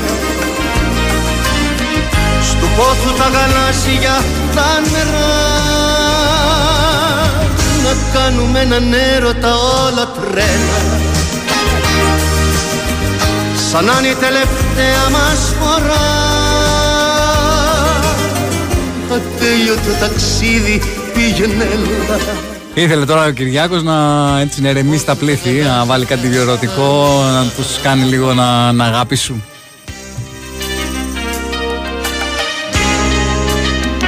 Να αγαπήσουν, είπα, μην μπερδεύτηκα και δεν, δεν, ακούστηκε, δεν ακούστηκε καλά. Και δεν ακούστηκε καλά και δεν ακούστηκε καλά και γράφει ο, και γράφεται μετά σποτάκια και τέτοια. Και έρχεται, θα ακούσει τον δρόμο. Τα μάτια της ρητίδες στα μαλλιά Και σαν μου κοιμηθείς να σε σκεπάσω Λοιπόν, για 25 λεπτά ακόμα θα είμαστε μαζί εδώ στο Big Wings Sport FM 94,6 με τον Κυριάκο Σταθερόπουλο στις όπως είπαμε ερωτικές μουσικές επιλογές και στην κονσόλα των ήχων. Ο Σωτήρης Ταμπάκος είναι στη δημοσιογραφική υποστήριξη και την παραγωγή της εκπομπής. Πυλώνας και εκείνος. Ε, δεν, δεν ακούει τώρα, κάνει πως δεν ακούει ο Σωτήρης. Γιώργος Πετρίδης είναι στο μικρόφωνο, 2.10.95.79, 2.83, 4 και 5. Πάμε να βγάλουμε γραμμές, να συνεχίσουμε μάλλον με τις γραμμές. Πάμε στον επόμενο φίλο, καλησπέρα. Ναι, Γεια σας. καλησπέρα. Τι κάνετε; Καλά, Γιώργο, εσύ τι κάνεις; Καλά, καλά είμαι. Και τον Παρτενέρ δίπλα που έχεις στο μουσικό με Τον τον Κυριακό, Βοσκόπουλο. έβαλε τόλι τώρα. Τι Θεός ωραία ευχαριστώ. που μας έκανε. Μπράβο του, μπράβο του Βοσκόπουλος. Ναι, ναι. Ρε εσύ Γιώργο, χθες δεν έκανες εκπομπή έτσι. Ε, είχα ρεπό να πάρω και εγώ ένα Ναι, ρεπό. όχι, μα πάρεις και δύο και τρία. Εγώ σου δίνω και άλλα δύο αβάτζο από μένα. Α, ωραία. Ε, προχθές ε, έκανες όμως. Ναι, ναι, Ήτανε ναι. Τέταρτη Την Τρίτη. την Τρίτη. Και βγήκε ένας τύπος από το Αίγιο κύριος ωραίος και διεκδίκησε να πούμε τα χρώματα της ομάδας. Όπα, πάμε, αυτό ήθελα τώρα. Αυτό ήταν που μας έλειπε. Πάμε. Κάτσε ρε φίλε, είναι σωστό και έχει δίκιο ο άνθρωπος. Από το Αίγιο δεν ήταν και Από το διεκδικούσε- Αίγιο, μπράβο. Και είπε για τη μαύρη θύελα ότι. Μαύρη θύελα. Επειδή σε εγώ λοιπόν είμαι ε, από το Άργος, Μμμ. λοιπόν εί- ε, είμαι αντικειμενικός και θέλω πάνω σε αυτό το θέμα να του δώσω δίκιο. Μμμ. Ότι ναι, έχει ιδρυθεί να πούμε όντως το Αίγιο, ξέρω εγώ, είναι η πιο παλιά ομάδα, Μαύρη Θύελα. Με τη διαφορά όμως, Γιώργο μου, μάλλον η διαφορά είναι η εξής. Η Καλαμάτα Ναι, είναι και μαύρη και θύελα, ωραίο αυτό. λόγω εδάφους. Λόγω εδάφους. Ναι. Καλό μεσημέρι, Να είστε Γιώργο. καλά, να είστε καλά, καλά απόγευμα. Ωραίο, ωραίο. Μ' άρεσε, μ' άρεσε αυτό, ε. Αυτό είναι, ξέρεις, πρέπει να... Το, είναι στο πνεύμα όμως του, του τραγουδιού που βάζεις, ρε, εσύ, Κυριακό. Δηλαδή έχει, έχει ερωτική χρειά. Για πάμε στον επόμενο φίλο, καλησπέρα. Όπα, έπεσε. Ναι, Καλησπέρα. ναι, ναι. Μ' ακούτε; Εσείς είστε, ναι. Ναι. Ήθελα να πω κάποια πράγματα για τον Παναθηναϊκό. Ναι. Ε, είχε μιλήσει ο πρώτος ε, σήμερα και τα είχε πει κατά τη γνώμη μου σωστά, παρέλειψε όμως κάποια πράγματα να πει. Μμμ. Βεβαίως ο άνθρωπος είναι Παναθηναϊκός τώρα. Με αυτά που είπε ο τελευταίος, εντάξει, ο άνθρωπος Εντάξει, έχει, παιδιά, μην, έχει μην μια πάμε άλλη τώρα σε αυτό. άποψη, δεν έχουμε πει. καταλαβαίνει, δεν καταλαβαίνει Όχι, όχι. ότι έχουμε να πάρουμε περίπου 14 χρόνια πρωτάθλημα. Και μάλλον θα συνεχιστεί και φέτος αυτό. Δηλαδή το βασικό είναι το πρωτάθλημα, μην πάμε αλλού για Ευρώπη. Μην, μην κάνουμε άλματα. Εντάξει. Μμμ. Λοιπόν, αυτό που είδα ότι έχει προβλήματα και στις τρεις γράμμες. Λοιπόν, ε, πάλι οριζόντιο ποδόσφαιρο πίσω η μπάλα, ελάχιστα λίγο πιο γρήγορα φεύγει η μπάλα μπροστά, θα δούμε. Ε, ο Παναθηναϊκός όποτε είχε προχώραγε, είχε δυνατό άξονα. Ναι. Βεβαίως, ε, όταν λέω άξονα θα το εξηγήσω αυτό. Βεβαίως οι μεγάλες ομάδες που δεν είναι ο Παναθηναϊκός, είναι η μεσαία ομάδα στην Ευρώπη, έχουν και φτερά και μπακ, ακραία και, και λοιπά. Μμμ. 1970-1980 Οικονομόπουλος Δωμάζος Αντωνιάδης. Αυτός ήταν ο άξονας και προχώρησε. 1980-90 Ζάες Ρότσα Σαραβάκος. Ναι. Προχώρησε η ομάδα. Σωστό. Βάντσικ Μπορέλη Βαζέχα 1990-2000. Χένιξε Τώρα μόνο μετά. Πρινιόλι. Χένιξε- Μπορείτε να μου πείτε εσείς α, τα άλλα δύο άτομα στον άξονα; Ε, Διότι υπάρχει κάποιος εκεί στο κέντρο, αλλά νομίζω ότι είναι, είναι μισός Δωμάζος, μισός Μπορέλη και μισός... ε, εντάξει, τώρα μην πάνε. Είναι άδικο Εντάξει. να κάνουμε συγκρίσεις τώρα με. Όσον αφορά για το center for, Ιερά τέρατα του. όσον αφορά για το center for, σε, σε ένα-δύο μήνες θα τα ξαναπούμε πάλι. Εντάξει, εγώ δεν έχω κάτι. Μακάρι ο άνθρωπος, μακάρι. Να συνεχίσει έτσι. αυτός- Ναι, Προφανώς, βεβαίως. δεν το συζητάμε. Βεβαίως, δεν το συζητάμε αυτό. Δεν το συζητάμε. Για μένα θέλει αυτή τη στιγμή Μμμ. ε, πρωτάθλημα δεν μπαίνεις με το 0 να θα το κρατήσεις πίσω, αν και δεν έχεις και καλή άμυνα, αλλά εν πάση περιπτώσει ας πούμε ότι ο, ο, ο Γιωβάνοβιτς, το οποίο έχω μεγάλη εμπιστοσύνη, φέρει τα πράγματα και κρατήσει το 0 πίσω κτλ. γιατί έχει και καλό τερματοφύλακα, όπως είπαμε. Με το 0 δεν παίρνεις πρωτάθλημα, θέλεις γκολ. Παλιά δεν ξέρω πόσο παλιός είσαι με Μπόνεφ, έμπαινε μέσα και έλεγε φουλ επίθεση. Ναι. Έβλεπες κάτι, κάτι, κάτι σκορ 5-3-6-3, δεν τον ενδιαφέρει η άμυνα. Τον ενδιαφέρει η επίθεση μπροστά. Λοιπόν, θέλεις δηλαδή ένα παίκτη στο κέντρο, ένα μπαλαντέρ, καλόν, που για μένα δεν έχεις αυτή τη στιγμή, και θέλεις και ένα σεντερφόρ επίπεδο Αντωνιάδη, Βαζέχα, Σισε, Μπέρκ. Μιλάω με συγκεκριμένα ονόματα. Περίπου. Ναι, εντάξει, βέβαια Περίπου. κα- καταλαβαίνουμε όλοι ότι για Ε, παράδειγμα. στο- και κα- ε, δεν θέλω, δεν θέλω Ναι. να πω για τα παιδιά. Ωραία, φιλότιμα, καλά κτλ. Ότι για το ΣΕΟ Παναγός είχε δώσει, δεν θυμάμαι, 10 εκατομμύρια πώς έχει δώσει το για να τον πάρει. 8, πώς Δεν έχει ξέρω, δώσει. δεν Ναι, ξέρω, ναι. δεν Εντάξει, καταλαβαίνουμε όλοι. Ή ο Μπέρκ, ας πούμε, για παράδειγμα. Για ο τον Μπέρκ Μπέρκ δεν είχε δώσει πολλά. δεν είχε δώσει πολλά, αλλά ήταν, Ναι. ήταν τυχερός να το πω Το έτσι. Σισε συμφωνώ Δεν μαζί είχε σου. Για τον μείνει- Αντωνιάδη δεν νομίζω ότι έδωσε τότε πολλά Όχι, που το πήρα όχι, από τη όχι. Ξάνθη, ναι. Είπα για το έτσι. Ζήο, το πιο τελευταίος που Εγώ πιστεύω λοιπόν ότι θέλει εκεί μπροστά αυτό το δίδυμο για να βλέπεις και μπάλα, να βάλεις και γκολ και να πάρεις και το πρωτάθλημα. Αυτά είχα να πω αγαπητέ. Να είστε καλά, να είστε καλά, καλό Χαιρετώ. απόγευμα. Λέει ένας φίλος εδώ πέρα, ο Κώστα από Γιάννα, πες την αλήθεια για Παπαγιάννη, μη φοβάσαι ρε. Από ό,τι αλήθεια για Παπαγιάννη, μη φοβάσαι. Τι, αδερφέ, τι, να, τι έχει γίνει με τον Παπαγιάννη. Λες να μην. Ή ένας άλλος λέει εδώ πέρα, γελίε σε χάλασε που λείπει ο Βασιλακόπουλος. Μάλιστα. Ειδικά εμένα, αδερφέ, πραγματικά. ε, Ωχ, Θεέ μου, τι τράβαμε. Λοιπόν, ε, μ, πάμε στον επόμενο φίλο. Καλησπέρα. Έλα Γιώργο. Τι κάνουμε. Καλησπέρα Γιάννη, με τι γίνεται; Γεια σου Γιάννη. Καλά εσύ. Λοιπόν, παιδιά, το σκάταλο στο walk-up δεν ήταν ότι κάναμε naturalize. Naturalize κάνει όλη η Ευρώπη. Εντάξει, αποφάσισε όχι να κάνει naturalize. Εγώ είμαι κατά, αλλά ποιος είμαι εγώ; Άλλοι μπορεί να είναι υπέρ, έτσι. Το σκάνδαλο ήταν ότι ευνοήθηκε ο Ολυμπιακός. Αυτό ήταν το σκάνδαλο. Και είναι η Έπρεπε, διαδικασία α, που έγινε στο άψες βύση, αυτό λέω εγώ. Έτσι. Και, και σε όλη την Ευρώπη τι γίνεται. Στο άψες βίσε. Βλέπεις τον Αμερικάνο, τον κάνουν, τον παίρνουν. Ναι, τον απλά, κάνουν, απλά δεν τον έχει ξαναγίνει κάνουν, στην στο Ελλάδα άψες αυτό. βίσε Δεν έχει ξαναγίνει, σου θυμίζω, στις περιπτώσεις αντετοκούμπο ναι, που... εφόσον έγινε για καλό, εφόσον θέλαμε να τον κάνουμε και η πλειοψηφία θέλει για καλό της εθνικής, εγώ είμαι υπέρ. Το Ρε, εσύ σκάνδαλο προφανώς είναι αυτό ότι- λέω και εγώ. Δεν τίθεται θέμα σε αυτό. Μα το αν είναι σκάνδαλο δυνατόν. δεν είναι ότι, ότι έγινε άψεσβήση, ότι ευνοήθηκε ο Ολυμπιακός. Όταν του φεύγουν Σλου, έγινε ακριβώς τη στιγμή που του φεύγουν Λούκας Βεζέγκοφ, κατάλαβες, και ευνοείται, και ευνοείται άμεσα. Ε, κατά μένα τι έπρεπε να γίνει. Έπρεπε να γίνει μια σύγκληση των ομάδων. Ναι, ναι, χάθηκες λίγο Γιάννη, Έπρεπε χάθηκες να λίγο. γίνει μια σύγκληση των ομάδων Ναι. όλων και να συμφωνήσουν ότι να αποφασίστηκε naturalize, αποφασίζουμε, το δεχόμαστε. Οκ. Απλώς μετά ε, δεν, δεν έπρεπε αυτός ο παίκτης να δικαιούται να παίξει σαν ένα στο πρωτάθλημα. Να συμφωνήσουν όλες οι ομάδες ότι όποιος γίνει naturalize για να βοηθήσει την εθνική για ένα χρόνο, για δύο, να μην έχει δικαίωμα σαν Έλληνα στο πρωτάθλημα. Μμμ. Όποτε θα ήταν όλα εντάξει. Δεν ξέρω αν συμφωνείς. Ναι, ε, είναι μια ενδιαφέρουσα άποψη αυτή. Ε, βέβαια. Και, να, και να το σου πω την συμφωνήσουν αλήθεια, όλες οι ομάδες ώστε να φανεί ότι γίνεται για την εθνική ο, ο, και όχι για να, πάρει, για να πά- βρει συμβόλαιο σε ελληνική ομάδα. εγώ το έχω Οπότε- αναφέρει πολλές φορές και στα ρεπορτάζ, δεν μπορώ να καταλάβω γιατί δεν αλλάζει λίγο το σύστημα αυτό με τους, ε, με τους περιορισμούς στους ξένους και στα, στα ελληνικούς, στους ελληνικούς αγώνες. Ε, Όχι ρε Γιώργο, θεωρώ θα, παρακάνεις. ναι, θεωρώ θα θα, καταστραφεί η εθνικής μετά. Πρόσεξε, πρόσεξε, άκου τι λέω. Όχι να γίνει 12 ξένοι, κανένας Έλληνας. Θα πρέπει να υπάρχει, ε, πώς να το πω, ένα, α, μ, ένα όριο στο κομμάτι των Ελλήνων υπό την έννοια ότι μπορεί να έχεις 6 Έλληνες και να, να, είναι, στη- να είναι οι 5 να μην σου χρησιμεύουν κάπου. Δηλαδή, ε, θέλω να μου πεις εσύ στις ομάδες που βλέπαμε πέρσι στο ελληνικό πρωτάθλημα, πόσοι από τους Έλληνες ήταν πρωταγωνιστές; Για πες μου. Δεν, δεν κατάλαβα, δηλαδή πώς να γίνει, δεν το κατάλαβα τι. να υπάρχει ε, ένα σύστημα το οποίο θα υπαγορεύει, να το πω έτσι, στους παίκτες που, θα- που είναι Έλληνες να έχουν ε, χρόνο συμμετοχής. Δηλαδή, το- Α, το, ναι, ναι, όπως στην Τουρκία κάπου. Ναι, το να εντάξει, είναι, Αυτό όμως ε, θα είναι λίγο με τον προπονητή, εντάξει, με το χρόνο. να είναι για θα παράδειγμα λιώνει ένας, λίγο τον να είναι αγώνα, σίγουρα ναι, ένας ναι. Έλληνας στην πεντάδα για παράδειγμα.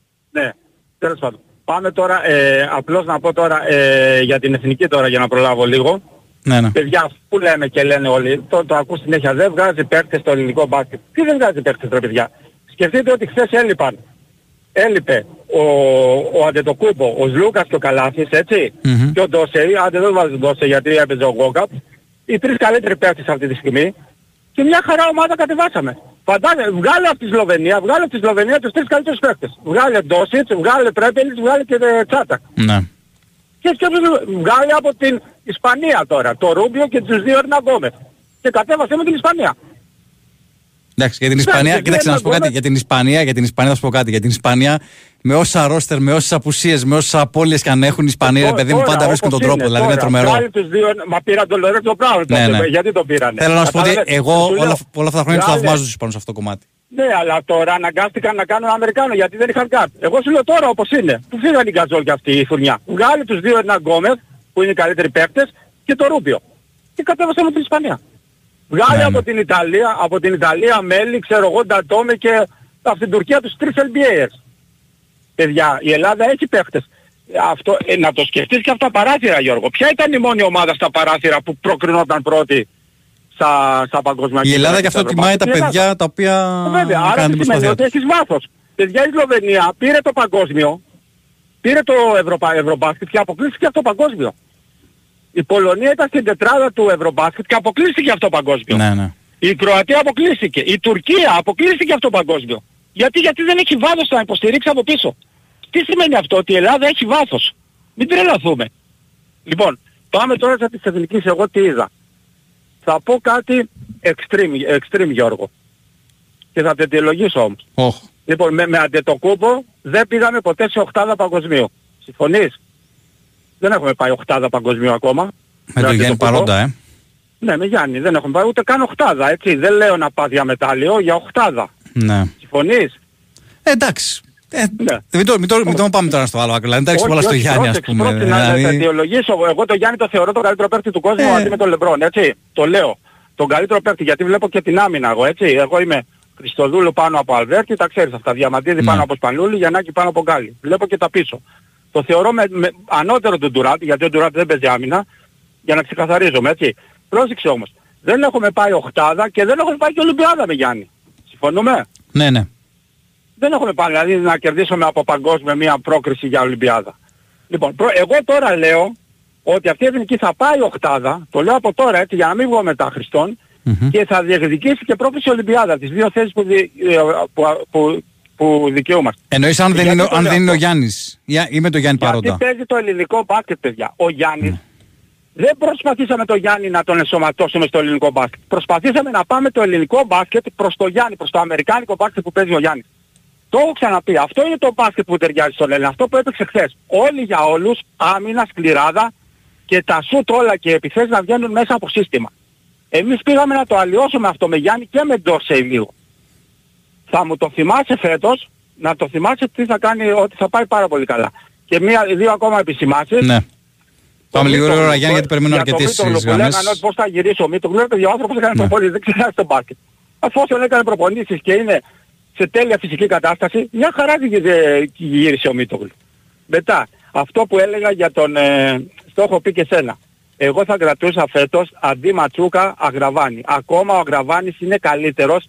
Ο Ματσούκας σε ένα-δύο χρόνια μπορεί να είναι καλύτερος. Και θα έδινα να δικό κάπου το Ματσούκα σε μια ομάδα Eurocup κατά προτίμηση τον Άρη που έχει πολλά μάτια για να παίξει. Και, και ο Ιτούδης με επαλήθευση. Κράτησε Αγραβάνη παιδιά και έβγαλε έξω ο Ματσούκα. Εντάξει, δεν είναι μόνο αυτό. Βέβαια, ο Ματζούκας έχει περάσει. Παιδιά, δεν έχει σταματήσει να παίζει. Τώρα, Δηλαδή, τώρα ο, Αγρα- ο Ματσούκας δεν είναι ακόμα, δεν είναι ακόμα έτοιμος. Ο Αγραβάνης για 5 λεπτά, γιατί για 5 λεπτά το χρειάζεσαι, έτσι, για να παίξει το ξύλο. 5-10 λεπτά, όταν σου βάζει κάποιος να το ρίξεις και να παίξει το ξύλο. Γιατί ο Ματσούκας παραπάνω δεν θα παίζει, γιατί έχεις, έχεις, έχεις τα, τα, στη- στη- στο 4 έχεις η καλύτερη ομάδα στην Ευρώπη με Ερναν Γκόμετ και Μίτογλου. Το χρειάζεσαι για 5 λεπτά. Εκεί κατά μένα εγώ θα κρατούσα τον Αγραβάνη και θα έδινα το Ματσούκα δανεικό για να παίξει 30 λεπτά στον Άρη. Στον Άρη που έχει 20 μάτς στο Eurocup. Π.χ. λέω. Θα τα δούμε όλα, Γιάννη. Λοιπόν, Θα τα λέμε, δούμε. τα λέμε Γιώργο. Γεια. Καλό απόγευμα. Λοιπόν, ε, ο Γιάννης ήταν, το- ο Γιάννης Τογκούμπ ήταν και το 19 και το 14. Εντάξει, το 14 ήταν πολύ μικρός, βέβαια, 19 χρονών το παιδί, έτσι. Ε, στην εθνική, στο παγκόσμιο. Ε, αυτά, για πάμε στο Μονοφιλό. Καλησπέρα. Καλησπέρα. Καλησπέρα. Καλησπέρα, καλησπέρα. Τι κάνετε, Καλά εσείς. ωραία. Γιάννης λέγομαι κι εγώ. Είμαι από το δρόμο παίρνω. Οδηγός. Ωραία. Ήθελα να μιλήσω λίγο για ποδόσφαιρο, γιατί αυτές τις μέρες ακ- ακούω συνέχεια το σταθμό και ακούω διάφορα. Ναι, ναι. Είμαι φίλαθλος της ΑΕΚ Μμ. και από τη μερίδα του κόσμου που αγαπάει το ποδόσφαιρο και θέλει όλες τις- οι ελληνικές ομάδες να βγαίνουν καλά. Έχω πανηγυρίσει δηλαδή γκολ του Ολυμπιακού, του Παναθηναϊκού, άσχετα. Ωραία, Ευρώπη. μπράβο σας. Πολύ καλό αυτό. Ωραία. Ε, ήθελα να πω... Κάτσε, γιατί κόλλησα εδώ. Ε, πε- το, το δρόμο πρόσεχε, έτσι. ε, το- το- Ναι, ναι, ναι. Έχω μια ταλίκα μπροστά μου, θα τη δείξω. Όχι, εντάξει, είπαμε. Ε, ο Κυριάκο, τράω στον Κυριακό. Και ήθελα να πω για, τη, για το πρωτάθλημα το ελληνικό. Ναι. Ότι ξεκίνησε από πέρυσι ένα καλό ανταγωνιστικό πρωτάθλημα. Κάτι πάει να γίνει και φέτος ανάλογο. Και σε λίγο θα αρχίσει το πανηγυράκι με τους διαιτητές και θα ξενερώσουμε όλοι εμείς που αγαπάμε το ποδόσφαιρο. Κατάλαβες σου λέω. Κατάλαβα τι λέτε. Εγώ θέλω διαιτητή Βεργανιά, ο άλλος θέλει διαιτητή Παυσιμάδη και θα γίνει ο πόλεμος εκτός του αγωνιστικού χώρου. Αυτό Μμμ. γίνεται χρόνια. Και άλλο ένα που πρέπει να προσέξουμε είναι ότι είναι πολύ πιθανό να μην έχουμε ποδόσφαιρο σε λίγο καιρό, όπως, φαντα- όπως ακούω πάνε τα πράγματα, αν μπει η FIFA μέσα και ελέγξει τα,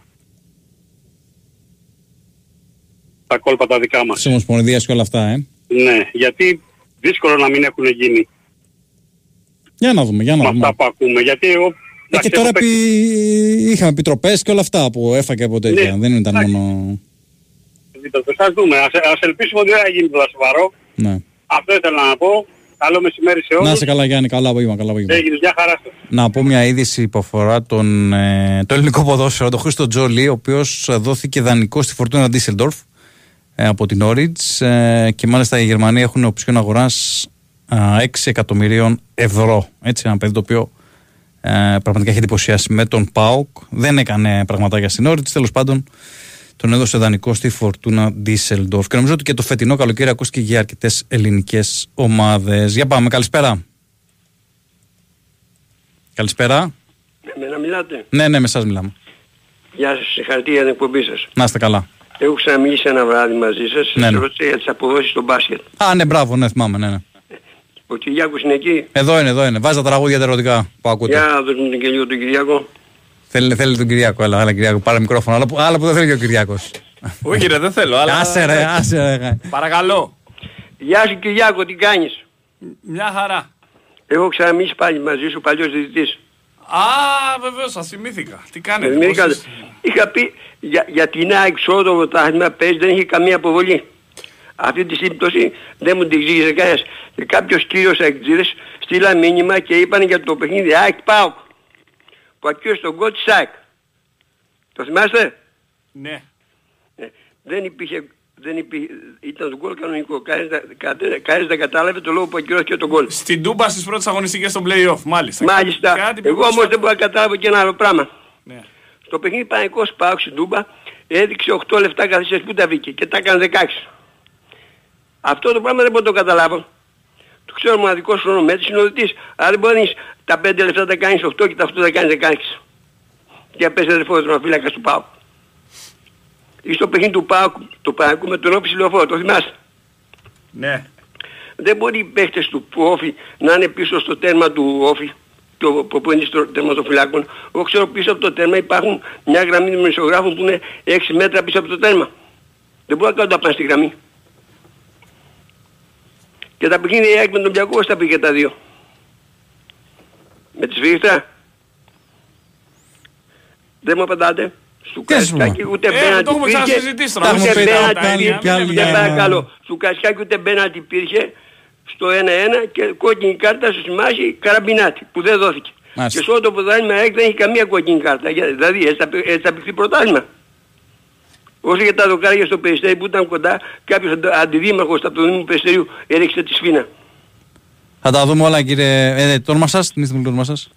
Ρωτήστε την Αφροδίτη. Παλιός ζητής είμαι. Μάλιστα, μάλιστα. Ωραία, ωραία, ωραία. Να είστε καλά. Να είστε Ε, καλά. ε, Εκτός αέρας πω κι άλλα μετά τις, μετά τις 4.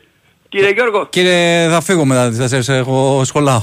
4 ώρες πάντων να πούμε κι άλλα εκτός αέρα. Να σας Πολλά, δώσω το πολλά. κινητό του, να το παίρνετε και στο σπίτι. Εγώ εκτός αέρα να πούμε κι άλλα. Ε, για σας είπα είμαι ατίμιο. Είμαι ατίμιο. Ωραία, ωραία. Σας πιστεύω, σας Θα πιστεύω. πιστεύουμε. Ε, Σας την πιστεύω. επόμενη φορά Έγινε. εδώ, πάλι εδώ θα Έγινε. είμαστε. Αύριο πάλι εδώ. Έγινε. Πάλι εδώ θα Γεια. είμαστε. Γεια. Γεια σας, καλό απόγευμα. Για δεν δίνεις το τηλέφωνο στον κόσμο. Στον να σε αέρα, να παίρνει, το να βάλω σε στο παίρνει δίκτυο. και σπίτι όταν είσαι και στις προσωπικές στιγμές να συνομιλείτε. Αφού δεν σε χορταίνει ο λαός. Για πάμε, καλησπέρα.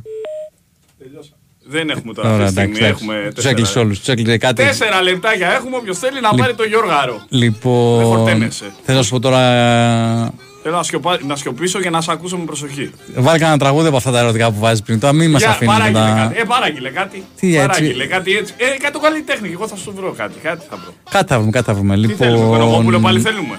Τώρα που είναι και ο Βάιος εδώ που τον λησμονούσε στο Σάββατο. Τώρα θέλει Οικονομόπουλο να, Βάιος. θαυμα- να θαυμάσεις τις επιλογές σου και το γούστο σου. Ε, λέει ένας φίλος εδώ πέρα ότι τον ακροατή τον τελευταίο ότι στον πρόθεσα. Εγώ δεν τον πρόθεσα εγώ στο σταθερόπουλο, ρε παιδιά. Ήταν ο ίδιος το ζήτησε, αφού το ακούσατε. Αφού το ακούσατε. Με ζήτησε, με είχε. Τι να Ναι. κάνουμε. Έχει πέρασει και ο Κυριάκος το παιδί. Τι να κάνουμε. Έχει το κοινό. του. Ας το πανά θυμάμαι και ντρέπομαι. Θα φάω καμιά ντοματιά και θα πάει σύννεφο. Πω, πω, πω. Τέλος πάντων. Ναι, να είμαστε ταπεινοί και σεμνοί λέω εγώ αυτό.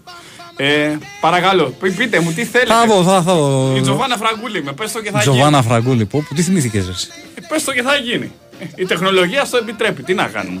Αυτό είναι. Έχουμε και καλά πράγματα στις ζωές μας. Θυμάσαι το πες το και θα γίνει. Υπήρχε τώρα το εσύ αποφασίζεις που κάνει ο Και το άλλο Βούρος. θυ- και το Α, άλλο σε όλα, σε όλα τα αφήνω σε σένα πάνω. ξέρεις. Θυμάμαι και το άλλο που ήταν, υπήρχε αίσθημα με τον Βούρο. Που ήταν γιος του Κωνσταντίνου και Ρεμάλη ο Βούρος. Ναι, και υπήρχε ναι, αίσθημα ναι. με τη Φραγκούλη. Και γινόταν χαμός. Πώς το λέγανε. Η Αλεπού και ο Μπούφος κάπως Ναι, έτσι. κάπως έτσι. Ο Κοντζιάς τα ξέρει αυτά απ' έξω όλα. Λοιπόν, ε, λέτε εδώ πέρα, έχει στείλει τώρα πο- πολλά μηνύματα για τα. Για αυτά που είπε πριν ο φίλος ο διαιτητής, ο πρώην διαιτητής. Για πάμε στον επόμενο φίλο. Καλησπέρα για να κλείσουμε. Πάμε. Καλησπέρα. Καλησπέρα, καλησπέρα. Ε, Γιάννης από Σάνδρο. Γεια σου Γιάννη. Πολλούς Γιάννη βγάλαμε σήμερα. Ε, Σπίτι, όχι χωρίς από Γιάννη Σάνδρο. προκοπή δεν Ναι, κάνει. σωστό. Ε, εγώ βασικά ήθελα να μιλήσω για ποδόσφαιρο. Ωραία, Αν- πολύ ωραία. Είμαι αεξής, Μμμ. αλλά θα ξεκινήσω με τον Άρη. Πώς γίνεται να έχουν τον βοηθό προπονητή και να μην έχουν πάρει προπονητή τόσο καιρό. Μήπως θέλουν να τον κάψουν γιατί δεν έχουν ομάδα για τους ευρωπαϊκούς αγώνες και μετά βλέπουμε. Είναι ένα θέμα τώρα η- ο σχεδιασμός στον Άρη και γενικότερα. Εγώ λέω ότι ο Άρης τα τελευταία χρόνια έχει κάνει ένα μεγάλο κακό ότι δεν έχει καλούς Έλληνες παίκτες, τέλος πάντων Έλληνες. Ναι, και δεν θα μαζεύει έπρεπε- κάθε, κάθε καλοκαίρι ένα καράβι με ξένους, ας πούμε. Δεν θα έπρεπε τόσο καιρό να έχει προπονητή κανονικό. Ε, εμπιστεύεται από ό,τι φαίνεται τον κύριο Τερζή ο κ. Καρεπίδης. Τώρα τι να σου πω. Εκτός για αν τον έχει για καμικάζι, ξέρουμε ότι θα αποκλειστούμε και μετά βλέπουμε για να πάρουμε άλλο. Αυτό που καταλαβαίνω πάντως από το ρεπορτάζ του Αλέξη Αβόπουλου που είναι και εξαιρετικό στο ρεπορτάζ του Άρη ε, είναι ότι έχει σε μεγάλη εκτίμηση τον Τόλι Τερζή ο κ. Καρεπίδης, οπότε τον στηρίζει απόλυτα. Anyway, ας πάμε στην ομάδα μου. Ναι. Ε, από ό,τι ξέρω εμείς έχουμε δύο στόπερ, γιατί ο ένας τραυματίστηκε. Α, δύο εννοείται διαθέσιμους, έτσι. Ο Βίντα, ναι. Εάν τραυματιστεί και άλλος στο παιχνίδι με την δυναμό, τι γίνεται; Να σας κάνω και μια τέτοια, μια, μια σφίνα. Να πούμε ότι ο κύριος Μύρωτιτς ανακοινώθηκε από την Ερμάνη Μιλάνο επιτέλους το καλοκαίρι μας. Ε, γίνεται πραγματικά καλοκαίρι, ρεμούμε όλοι. Βρέθηκε η επόμενη ομάδα του Νίκολα Μύρωτιτ, είναι η Ερμάνη Μιλάνο. Θα ανακοινώθηκε καθαρίζει εκτός από φασολάκια και μακαρόνια. και μακαρόνια. Ωραία, αυτό είναι. Λοιπόν, για πείτε μου τώρα, είπατε για το, για το στόπερ, ότι αν τραυματιστεί κάποιος άλλος θα Και γίνει. εμείς έχουμε δύο στόπερ και Ναι. άμα τραυματιστεί Ε, ένας. το, το είπα και εγώ πριν, θεωρώ ότι η Άκη έχει κάνει ένα λαθάκι εκεί πέρα στο σχεδιασμό της, ότι της προέκυψε τώρα βέβαια και ο τραυματισμός. Αυτό δεν είναι λάθος, αυτό είναι έγκλημα. Δηλαδή, πες ότι στο πεντάλεπτο τραυματίζεται ο αμυντικός. Τι κάνεις; Ναι, φαντάζομαι ότι οι ομάδε δεν λειτουργούν με αυτό το σκεπτικό, αλλά ε, επαναλαμβάνω, θεωρώ ότι θα πρέπει να έχει πάρει έναν ακόμα στο περιάκι. Φαντάζομαι ότι δεν βρίσκει βέβαια αυτό που θέλει ο Αλμέιδα. Έτσι και γι' αυτό δεν Αλλά παίρνει. όπως τραυματίστηκε ο Βίντα μπορεί να τραυματιστεί Τραυματί, οποιοσδήποτε άλλος. προσέξτε, τραυματίστηκε ο Σέκεφελντ ε, στο μάτς με την. Ε, πώς τη λέμε, με την Τρίπρο. Νωρίς στο, στο πρώτο παιχνίδι και αναγκάστηκε να βάλει τον Γετβάη που δεν ήταν απόλυτα έτοιμος παρότι το παιδί έδωσε ότι είχε και δεν είχε. Έτσι, ο Παναγιώτης δηλαδή είναι παθών από αυτό. Σαν αεξής, αυτό με, με προβληματίζει πάρα πολύ. Δηλαδή, τι παραδίδεσαι, τι, τι είναι αυτό; Δεν μπορώ να περάσω οπότε ας μην ξοδέψω. Τι να πω, θα δούμε. Αυτά. Έγινε, Πρέπει να ευχαριστώ κλείσουμε, πολύ. πρέπει να κλείσουμε κύριε Γιάννη. Να είστε καλά, καλά Ευχαριστώ, απόγευμα. Α, Κυριάκο, το, το έχεις μπουμπουνίσει έτσι, άντε πάμε να κλείσουμε. Δυο ζωές να ζούσαμε εδώ Να ξυπνάμε Είδες, έκανε, τις παραγγελίες έκανε ο Κυριάκος. Πρέπει να βγεις με outro. ρε Ευχα- φίλε, Ευχαριστούμε τι- τι να κύριε σε Κυριάκο κάνω. Σταθερόπουλο, Τέτοιο να είστε site, καλά. αφήσω έτσι. Σωτήρης Ταμπάκος στα στη δημοσιογραφική υποστήριξη την παρόριση εκπομπής. Ο Κυριάκος Σταθερόπουλος στις μουσικές επιλογές και, στις, και στους ήχους εδώ στην κονσόλα. Ο Γιώργος Πετρίδης ήταν στο μικρόφωνο με το προηγούμενο δύο ώρο. Θα δούμε πάλι αύριο την ίδια ώρα. Μήπως αύριο να ρίξουμε δύο ώρες γραμμές ρε φίλε, να τις προλάβουμε όλους, δεν ξέρω δηλαδή. Νομίζω- Βέβαια θα έχουμε αύριο νομίζω- τα... Ο λαός είναι διψασμένος. Ε, Θα έχουμε ακόμα. μετά πάω, κάρι, αύριο θα έχουμε να πούμε πολλά Ε, άρα πράγματα. ακόμα Εντάξει, θα τα δούμε, θα τα δούμε δούμε. Θα τα παραπάνω. δούμε. Εσύ Καλά απόγευμα σε αποφασίζεις όλους. και η διεύθυνση. Γεια σας. Το σκάς για να σε πάντα θέμα μου στη ψυχή Θα γυρνάς ρηγοστά το διάπερνα το δέρμα μου Των χεριών η αφή. Μια ζωή Τα κρυφά και τα άλλα που δεν λέγονται. Η σιωπή θα τα πει. Δυο κορμιά θα είμαστε που αγκαλιά θα καίμε